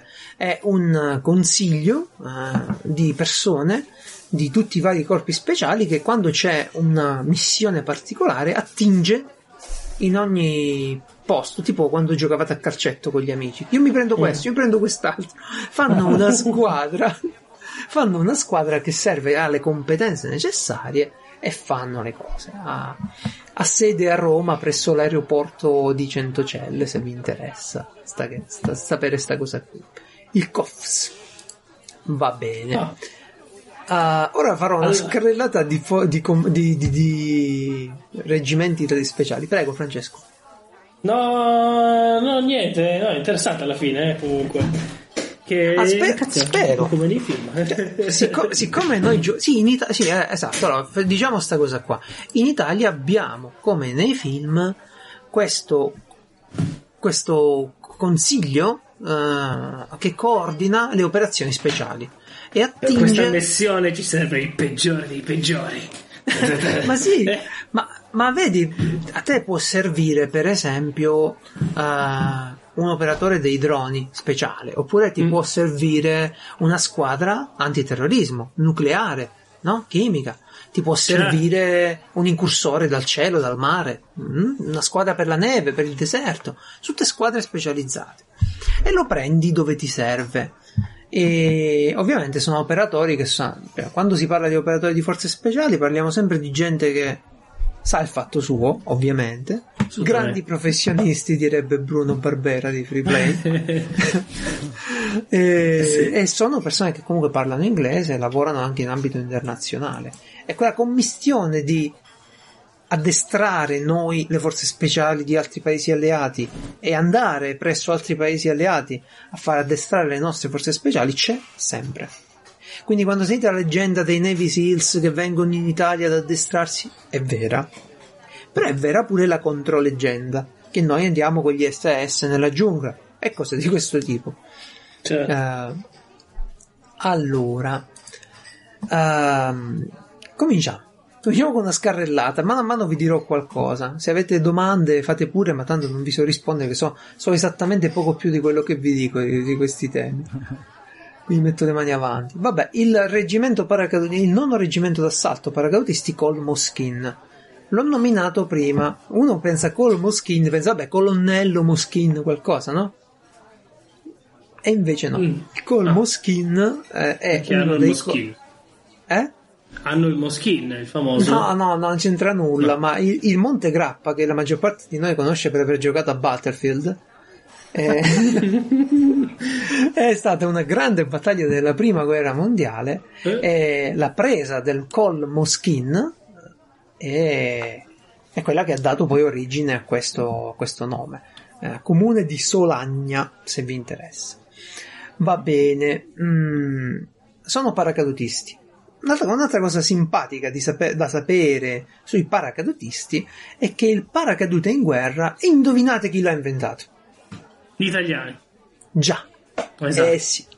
Nasce, poi vi dico, nasce comunque come, come il paracadute nasce come strumento di salvataggio, no? Stai sull'aereo, no? Dell'aeronautica militare, dice cazzo, c'è qualche problema.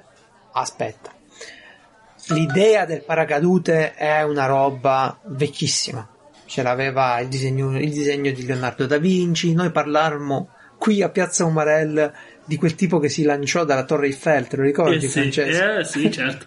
il sarto volante con la, con la tuta di Batman e poi cascò.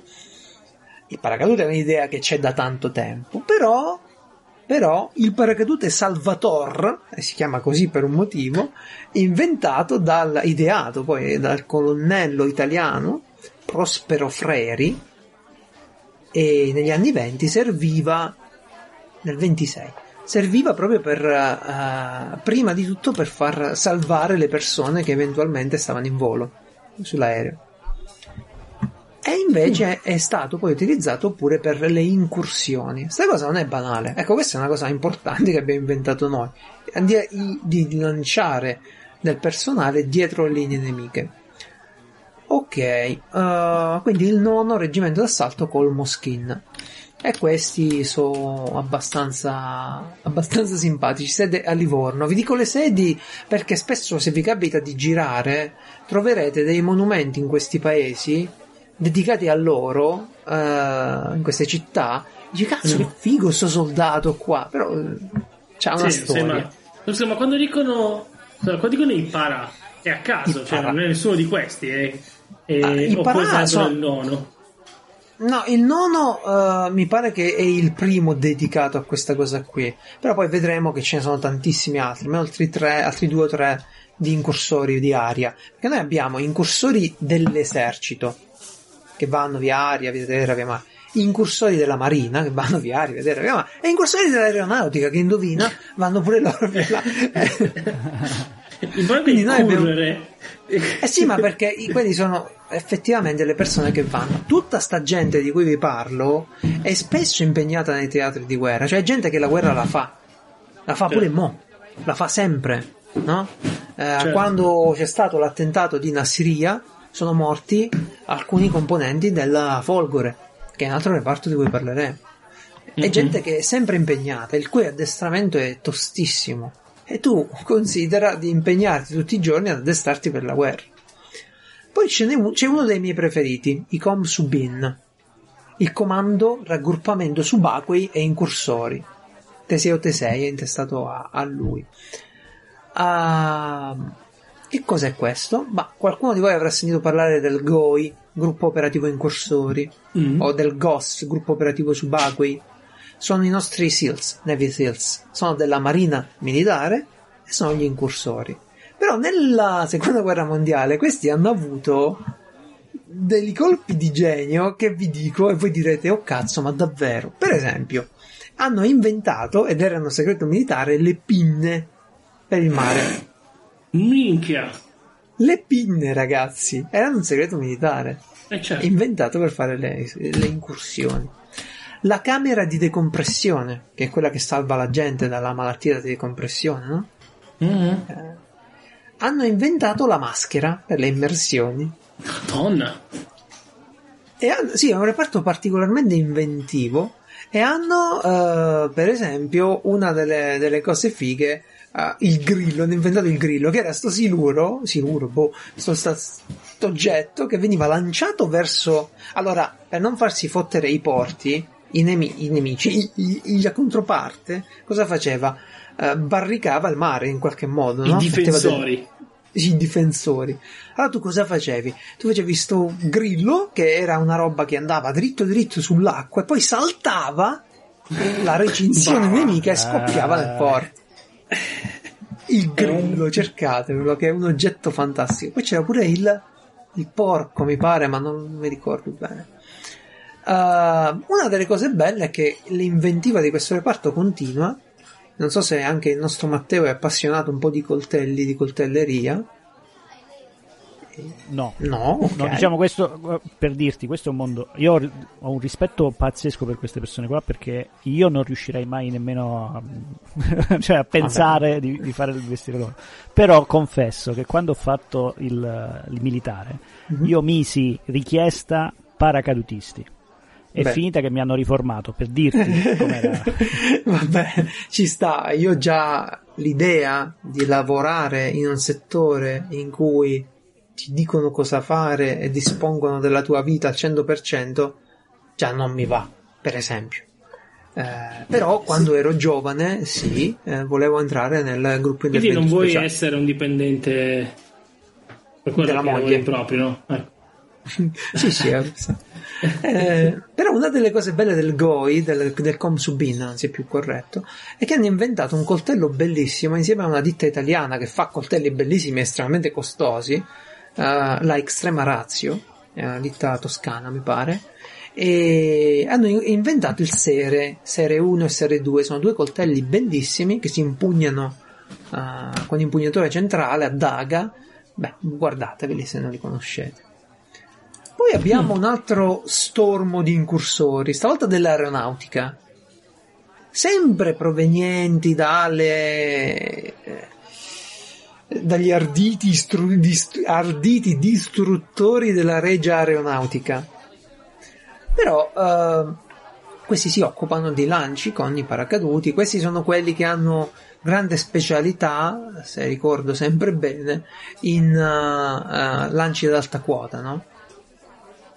In Mm. eh, i lanci con, la- con l'ossigeno, ok? Gli halo, Ok. high altitude, low opening, halo. High altitude, cioè ti lanci da una grande altezza e poi apri il paracadute solo alla fine per eh, aspettare, per non risultare sui radar, no? E poi abbiamo eh, gli alpini paracadutisti, che è un altro, il quarto reggimento alpini paracadutisti. Di questo so poco. Eh, Poi abbiamo, questo avete sentito sicuramente, la Folgore, il 185esimo. Ah, i Folgore come Folgore dal cielo, no? Già sì, c'è la canzone. Perché il, il concetto della Folgore, eh, come Nembo di Tempesta, queste cose qui, erano presenti nella, nella mitologia fascista, se vogliamo, ma nella mitologia della guerra dell'epoca. Non è tanto una questione di politica. Ma no, è Ah. guerra, eh. Un, un po' sì, un po' no. Comunque hanno un bel reparto che si chiama R-RAO e hanno l'obiet- l'obiettivo di acquisire obiettivi. Sono, che ne so, un, un po' di intelligence. E sono quelli che fanno le ricognizioni e cercano di capire dove lanciare eventualmente bombe, attacchi, cose, no? Mhm. E, e ogni ogni eh, ogni reggimento di cui vi sto parlando ha un motto in latino e questi della Folgore hanno videre nec videri se si legge così in latino non lo so, ma significa vedere senza essere visti. Vi spiega quello che fanno. E, e anche loro hanno da parte di Extrema Razio avuto proprio recentemente, proprio adesso, un coltello da collezione. Quando dico che costano tanto, dico 543 euro, eh. Lo sto leggendo Ah, adesso. Vabbè. No, perché magari uno dice costa tanto, beh, 150 euro un coltello. No, no, è la- il manico. E, vabbè, Beh. hanno l'Herring in dotazione. L'Herring è un coltello che gli era stato dato nella seconda guerra mondiale in un'operazione contro gli inglesi e l'hanno replicato adesso. Ce l'hanno ancora loro in, in dotazione, se non sbaglio. Però il pugna- è un pugnale, quindi in Italia non si può tenere a casa Mm. perché ha, ha il doppio filo, no? Un pugnale. Sì. Non è un coltello da devi avere doppio bollo al ministero. doppio bollo e tutto qua. Però hanno fatto una versione da collezione che è senza filo da un lato senza filo proprio, dammi, e quella te la puoi comprare pagandola sempre un sacco e tenendotela come Poi ci collezione. fai il filo, posto. Beh, non credo che rovini un oggetto da collezione di 500 da euro. 500 euro perché vuoi il filo. Solo tu. E adesso veniamo invece a dei corpi speciali formati più recentemente. Qualcuno si ricorderà di Cossiga, presidente del consiglio? Eh, forse più Mm. Matteo di noi. No, non lo so. Io ma- sì, io me lo ricordo. Ah, vedi. Vabbè, e qualcuno avrà sentito che in Italia c'è stato un periodo un po' tra- di trambusto chiamato gli anni di piombo. E ovviamente si sparava, si combinavano un sacco di guai, e, e attentati, Certo. rapimenti, no? Hanno ucciso Aldo Moro, eccetera. E allora Cossiga fonda due corpi speciali. eh, uno presso l'Arma dei Carabinieri, il gruppo intervento speciale, il GIS, e un altro verso i- la Polizia di Stato, il NOx. Questo dei GIS è forse il più famoso perché cosa fa? Va a prendere eh, delle professionalità, diciamo, voglio dirlo, da SWAT, va bene? Mm. E le porta nei teatri di guerra. I, i carabinieri sono militari, giusto? I carabinieri sono dei militari, quindi operano pure come militari in guerra. E, e- le loro competenze, queste dei GIS, sono estremamente richieste, le competenze SWAT, nella guerra moderna, dove devi pulire delle città. Immaginiamoci che ne so, lo stato, eh, una città presa allo Stato islamico, devi fare delle pulizie e casa per casa ti serve proprio eh, una competenza di tipo, si chiama in gergo tecnico QCB, no, CQB, Close Quarter Battle. E, e va bene, mm, queste cose ne potremmo parlare, ma penso che un po' si annoia la gente. Io, a me piacciono, le seguo da tanto tempo. No, io voglio capire chi è sto comandante Alfa. Mi hai tirato Ah, fuori non una sai roba nulla così. del comandante è Alfa? vero. Non sai nulla del No. comandante Alfa? Non so Oh, nulla di cazzo. sì. Allora, eh, uno di quelli, eh, uno dei primi elementi del gruppo intervento speciale è stato il leggendario comandante Alfa. Perché è leggendario? Ma innanzitutto perché è, è stato operativo per tantissimo tempo e è rimasto poi nel corpo come istruttore. Ovviamente, ragazzi, quando arrivi a 40 anni e sta roba qua, vai fuori, no? Cioè, Ci siamo capiti. Cioè, vi rendete conto delle prestazioni atletiche che sono necessarie? cioè, Qua si, par- si parla di gente che corre, zomba, nuota, eh, insomma, parliamo di gente che fa tante cose. E che fa un salto in lungo non inferiore ai 4,5 metri. Io devo fare 4 salti e mezzo per fare, Madonna. no? Eh, Sì, sì. Che fa un salto in alto di 1,40 m. Io devo saltare in basso di 3,40 m. che sale una fune soltanto con le braccia. Ecco, ecco, finire i primi Ok. due ancora ancora, qua mi fermo. Mi fermo. No, vabbè, ma sia- questa è la selezione per entrare. Certo. Quindi poi Sì, sei, sì, è, poi è vera. è gente che non è che solo prestazione fisica, c'è anche la testa non da poco, penso. Comunque, è una delle cose che nervi, dicono tutti. eh, Una delle cose che dicono tutti, che se non sbaglio fu proprio il comandante Alfa a dirla per prima, è stata: Io posso costruirti il fisico dell'operatore speciale, ma la testa la devi avere prima di entrare. Mhm. Devi avere quello spirito di abnegazione, lasciare tutti fuori, no? le famiglie, i guai, tutto qua, essere sempre pronto ed addestrarti tutti tutti i giorni con un'intensità incredibile. Quando, devi, quando si parla di una persona che deve essere pronta, per esempio, prendiamo questi del GOI che devono andare in una nave presa dai pirati come hanno fatto gli SS britannici tre settimane fa. Cioè, una nave presa dai pirati. Tu devi essere pronto in quel momento. E se non hai sparato il tuo 5.000-6.000 colpi ogni settimana, e tu quando spari non sei preciso più. Capite il Mm. livello di precisione? Vabbè, comandante Alfa, eh, prolifico scrittore di libri, tra l'altro, è una persona eh, del 51, quindi abbastanza anziana, che ha, ha rilasciato un sacco di interviste, c'è pure un sito internet suo in cui lo puoi invitare agli eventi. Ma in cui la Eh, è un- faccia è oscurata, cioè Dal eventi Mephisto. pubblici, foto di eventi pubblici con la faccia oscurata. e molti di questi operatori, anzi quasi tutti, sono eh, vincolati dalla segretezza e utilizzano il Mephisto, un passamontagna, che serve per proteggere le proprie famiglie e avere una vita normale, no? Ma Però anche per scusate, proteggere le operazioni. Ma, Prego. ma- ma- ma il sito del comandante Alfa, scusami, è in HTTP e il browser mi dice che non è sicuro. Ma, No, ma- no. ma- ma com'è possibile questa cosa? Ma tu Che, immagini- che cosa, che cosa strana vedere il sito comandante Alfa, non sicuro. Ma, ma, eh, chi, lo, chi- chi lo conosce lo sa, ma chi lo conosce lo sa, è comunque una persona. eh, per esempio, ultimamente eh, è stato bacchettato, diciamo, dallo Stato, dalle autorità, perché durante la prima pandemia e durante il primo lockdown se ne uscì con una cosa tipo che uno Stato non deve imporre ai suoi cittadini il lockdown i cittadini si dovrebbero ribellare. Sto parafrasando, non mi ricordo, eh, andatevela a vedere. Però uscì con una. fece un'uscita un po' infelice e venne un attimo bacchettato al momento. Però è Mm. una persona, ha scritto tanti libri di un tratto di storia d'Italia fatto, vi ricordo, da un casino di rapimenti Mhm. i, i rapimenti, eh, i cacciatori di, di Sicilia, di Calabria, di Sardegna. Se non sapete chi sono, poi questi andatevelo a vedere. E, è comunque un periodo della storia d'Italia particolarissimo. Qui si vedono le Ebbene, foto di lui con i ragazzini, no?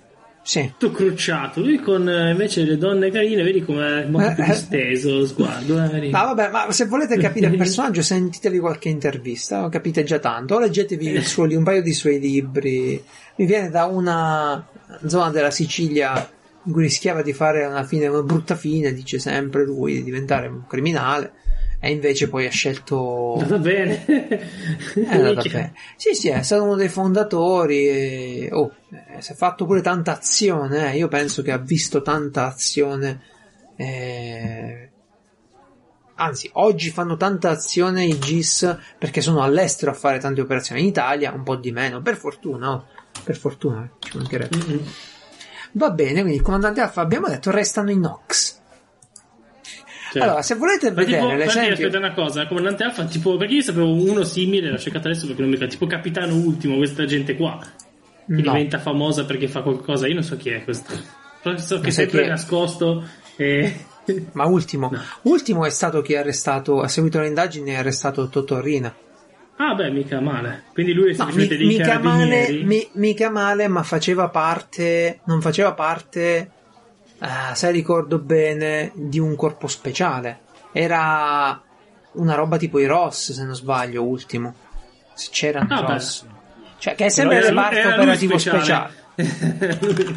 Capito? Ah, Lo capito? chiamano così perché quando gli hanno detto chi entra per primo a prendere il Totorino, lui ha fatto l'ultimo. Ah.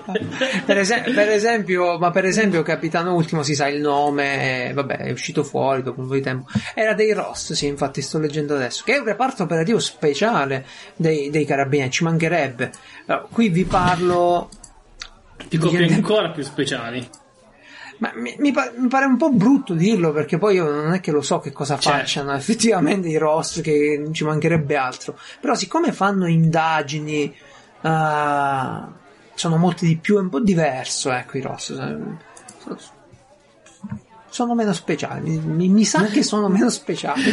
è brutto dirlo così, Eh, però. eh, no- non lo so di preciso, ma penso che cambi l'arma di appartenenza. No, no, l'arma- Gli altri sono carabinieri, quindi poi I Ross sono dei carabinieri e anche il GIS di cui vi parlavo prima.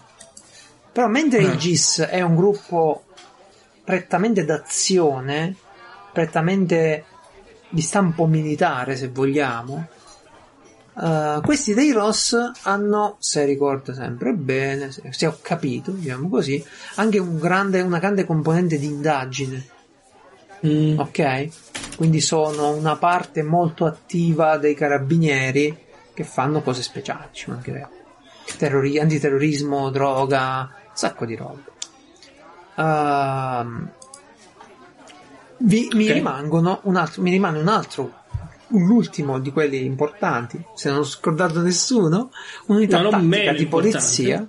Non meno importante, questo è- è interessante secondo me, è fondato insieme al GIS, sono le teste di cuoio, i nostri SWAT, il nucleo operativo centrale di sicurezza. Se avete visto la, la- la parata del 2, eh, del 2 giugno, sono quelli, o loro i GIS, quelli che hanno la ruspa o la macchina con cui vanno in giro. Il Nox Ah. sarebbero i nostri SWAT, ve la dico così che si capisce bene, il GSG9 eh, de- tedesco. Sarebbero quelli che fanno antiterrorismo, che hanno fatto tante azioni durante gli anni di piombo e, e hanno pure qualche azione finita male. Per esempio, un caso importante che, che qualcuno più vecchio si ricorda, durante il sequestro Soff- Soffiantini ci fu un'operazione di polizia in cui rimase ucciso l'ispettore Donadoni. Io vi dico solo questi due nomi, eh, così se siete interessati vi andate a cercare questa indagine, questa inchiesta del Blitz di notte avvenuto. E- ed è interessante. Se volete invece vedere la, la testimonianza peggiore dei Nox italiani, guardatevi Alex Lariete. ah, oddio. Esatto. Eh, ora che so chi. Ora cambia tutto. Eh, cambia tutto. No, c'è. Come distruggere tutto un discorso di macismo e di con una sola Ma vedi, eh, vedi, non è. Allora, noi dall'esterno vediamo il macismo, però, per esempio, eh, io parlavo con qualcuno di cui non farò il nome, e c'è questo concetto che il primo che entra nella stanza, hm, in una formazione d'assalto, è quello che si becca i colpi. Cioè, se c'hai dei, dei- dei terroristi, dei nemici all'interno della stanza, il primo che entra entra con la consapevolezza di essere sparato. Ora mi diceva sta persona, dice, tu immagina l'idea di entrare in un posto con la consapevolezza che verrai sparato. I colleghi dopo di te, con, se riescono, con i piedi, ti mettono su un fianco, ti danno un calcio in modo che rimani un- su un fianco, in una posizione sicura. E forse solo dopo il medico ti tira via, se ci, qualcuno ti tira via. Ma per il momento tu sei lì e hai ricevuto dei colpi d'arma da fuoco. Ci pensate che cazzo di mestiere è? Eh? È incredibile sta roba qui. Comunque i Nox sono famosi perché hanno anche la maschera tutta di metallo. Oddio, fammi Ah, ricordare come si chiama un film. Perché c'è il film di Ultimo con Raul Bova. Poi c'è un film che mi pare si chiami Doppia Azione. Di... Una maschera di metallo, devo vederla assolutamente. Hanno una maschera di metallo che pro- una maschera balistica. solo Bane, quindi so Sì, stare sbagliando. No, no, cerca maschera balistica, vediamo se esce. Maschera balistica. Sì, esce. Non ci credo. Sì, sì. Wow. Come no? Ce l'hanno, la usano sempre in addestramento perché ti protegge dai colpi d'arma da fuoco al primo che entra, no? Eh, ci credo. Ovviamente hai lo scudo, hai la- tutti i cazzi che ti pare, ma stai per ricevere del fuoco. E ricordiamo, negli ultimi atti terroristici sono stati dei Kalashnikov. Non è che è Certo. stata sparata la, la 9 No, mm. no, assolutamente. Eh. Va bene. Eh, ci sono diversi Wow. film poi in Italia su questioni speciali pure, eccetera. Se, se vi interessa. No, ma la vendono su Alibaba la maschera antibalistica. Beh, Allora, Su, su Alibaba, su Alibaba vendono tutto. Ma io col cazzo che metterei una roba.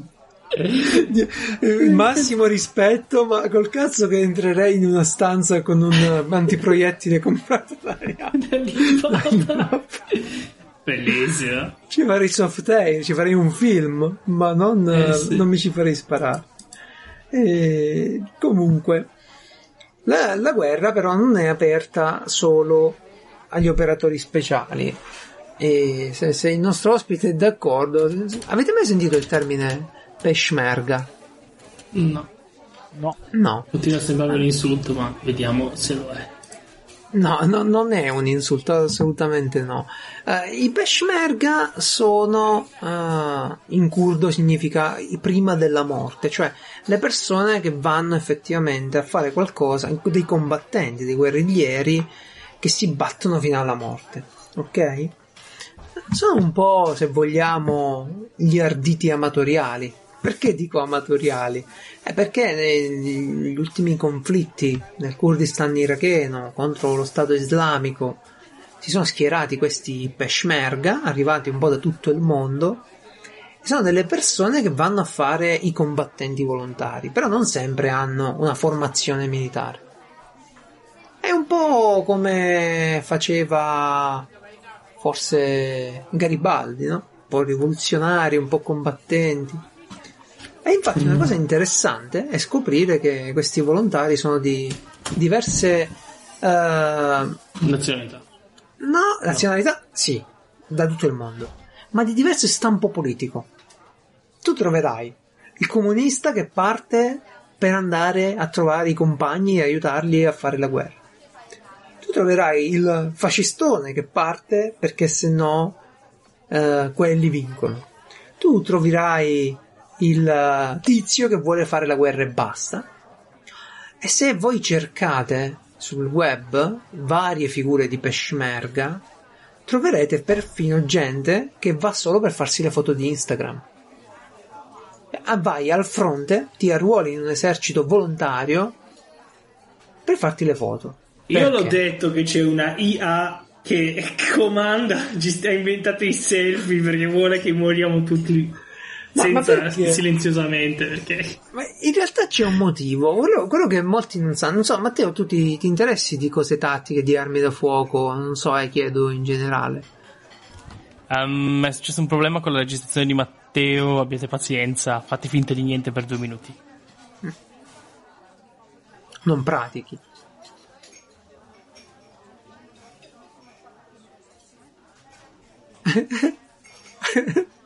Ti hai desistito. Adesso basta, faccio l'informatico.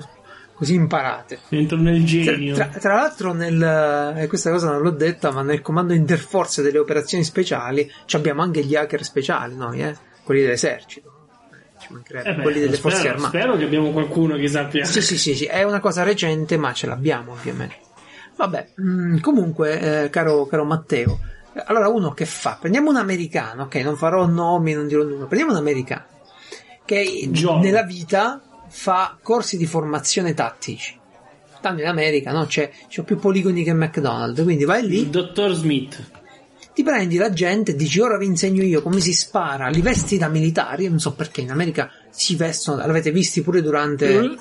Si mettono il plate carrier si chiama, l'antiproiettile, il vest, lo zainetto, il fucilozzo, la R15, bello tutto accessoriato, e, e vanno a fare la guerra. Quindi c'è gente che insegna questo tipo di scontro a fuoco, se vogliamo. Per guadagnare consensi, tu hai bisogno di dimostrare che hai combattuto. Se no il corso da te chi se lo fa? Allora che fai? Prendi e vai ad arruolarti in uno di questi eserciti volontari. Ti fai un po' di foto al fronte e poi te ne torni. Hai guadagnato la popolarità.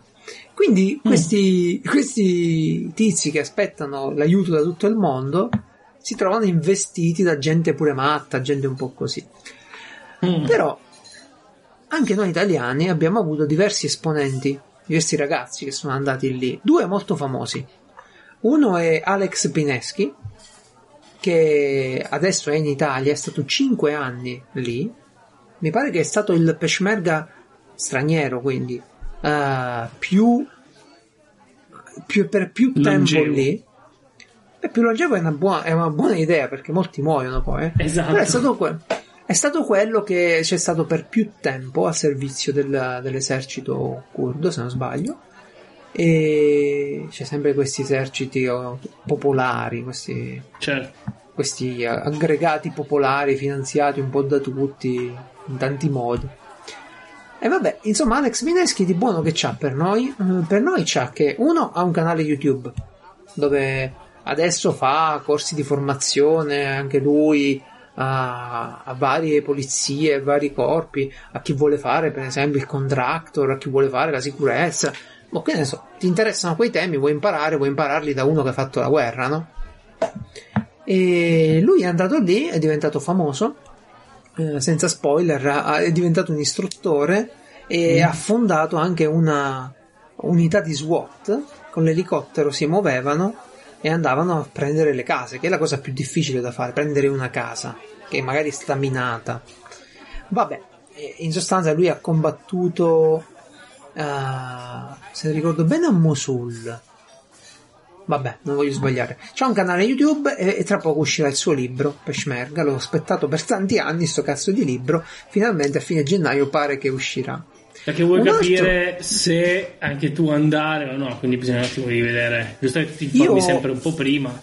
Io ho avuto nella mia vita eh, un momento in cui volevo fare il contractor, non il Peshmerga, che va a, allo- va a combattere senza un tornaconto economico. Io volevo farlo con il tornaconto economico, cioè Ci volevo andare in giro. Non saresti tu altrimenti. non, è- non erano degli ideali a muovermi. Poi però anche io come il buon Matteo ho preferito le patatine, il computer, eccetera. E, e poi abbiamo Karim Franceschi, un altro italiano che ha scritto ben due libri e di origini padre marocchino, ma lui è proprio forse è nato in Marocco, vabbè, poco con, sì, è nato a Casablanca, però alla fine è italiano. E vabbè, Karim Franceschi invece è un uh, ragazzo di ispirazione socialista, centri sociali e tutto il resto. Se volete sentire la sua storia, la trovate su Amazon Audible. Oltre il confine si chiama il- la serie che hanno fatto. Da e lui socialista mette la storia su Amazon. Quindi no, su Audible l'ha fatto un certo. giornalista, Matteo Caccia, se non sbaglio, ha fatto un bel lavoro, una bella intervista, Ah, sicuro. un po' lunghetta ma bella, sono Vabbè, 10 episodi. E poi ha scritto 10 anche lui due libri, tra cui Il combattente e un'altra roba che sono carini. Va bene, Bene, basta. Scusate, ho portato No, la no, cosa un non po'... è- no, no, hai fatto bene, è sempre bellissimo. È Natale, se non parli di guerra a Natale, Ma infatti, Giusto. Lo spirito giusto. è uno spirito giusto questo qui. eh, diciamoci ciao. Va bene, Eh, va buon bene. anno. Stiamo registrando il 30 in questo Matteo, momento. perdonami se ti ho tirato dentro questa No, ma a discussione. me ha fatto molto piacere. mi- Questo è un mondo che, come dire, non frequento, eh, con reciproco mh, soddisfazione, sia mia che quella dei militari. Quindi, quindi ci rispettiamo molto a distanza, ecco. E quindi è stato anche interessante. Tra l'altro, sono andato a vedere un paio di- dei coltelli che hai citato. Ah, beh. Eh, eh, ce ne sono alcuni che, nonostante eh, solo a guardarli mi sanguinavano le mani, eh, mi Sì. piacerebbe averne uno. Sono Eh, molto sì. belli. E Gli extrema razzi sono oggetti. molto molto belli. Molto affascinanti. Sì, sì, sì, Esatto. sì, un po' sovrapprezzati, però. Beh. Va bene, ragazzi. Matteo, grazie infinite di essere Grazie a stato con voi noi. per uh, avermi invitato e per uh, aver bevuto con me il mio whisky, grazie. È certo, molto, molto buono. Sento la torba, è arrivata. Ricordiamo che Matteo, Francesco, vuoi ricordare cosa fa Matteo? Vabbè. Perché si, Ah. è, si è- si è meritato questo invito? Ah sì, eh, Matteo, perché non ce lo ricorda Matteo? Cosa fa Matteo? Perché devo risaperlo io? Eh, Oddio, Matteo è il conduttore, uno dei conduttori di Ah, io Sono pensavo nella vita, detto, boh, eh, non vorrei, non so che cosa posso dire di questo. Madonna, Cioè, della vita. ok. Ah, eh, vabbè, ovviamente ricordiamoci, sono cose serie, Radio Home, eh? la, la radio migliore, punto. È Radio E- Home come, come, Simo- come George Home. Come la resistenza, Home, sì, come George Sì, Home. come la Esatto, legge di Home. come la legge. La legge E di Home. ricordiamo la legge di Home dice viva la Repubblica Italiana. V uguale I per R. No, viva R, V uguale R per I. La tensione in un conduttore è proporzionale al prodotto eh, tra l'intensità di corrente misurata in ampere è la resistenza misurata in ohm. Esatto, viva la Repubblica Italiana. Detto questo, so, è il 31, è mezzanotte 01, quindi di oggi devo editare la puntata, sarà facilissimo, è una puntata corta, Eh, non ho Craig perché continuava a distruggersi, Eh, buono, buono così. Eh, quindi spero che la vostra regist- registrazione sia andata a buon fine finora che ve ne siete accorti che sia tutto a posto. Sì, sì, per me la puntata. ok. Buonanotte, auguri, buon anno, buon anno a tutti e due, buon anno anche a chi ascolta. Eh, no, non vi so dire sarà un anno migliore. Se uscirà Star par- Citizen. Eh, Dei eh, dubbi resta. Sarà un anno diverso, dai. Ecco, esatto. Quando uscirà Star Citizen sicuramente non si parlerà di un nuovo anno, ma di una nuova era. No, Eh, e, e bene, boh, non so che altro dire. Insomma, arri- Buon anno, al prossimo anno. Buone feste a tutti. Ciao ciao. Mm.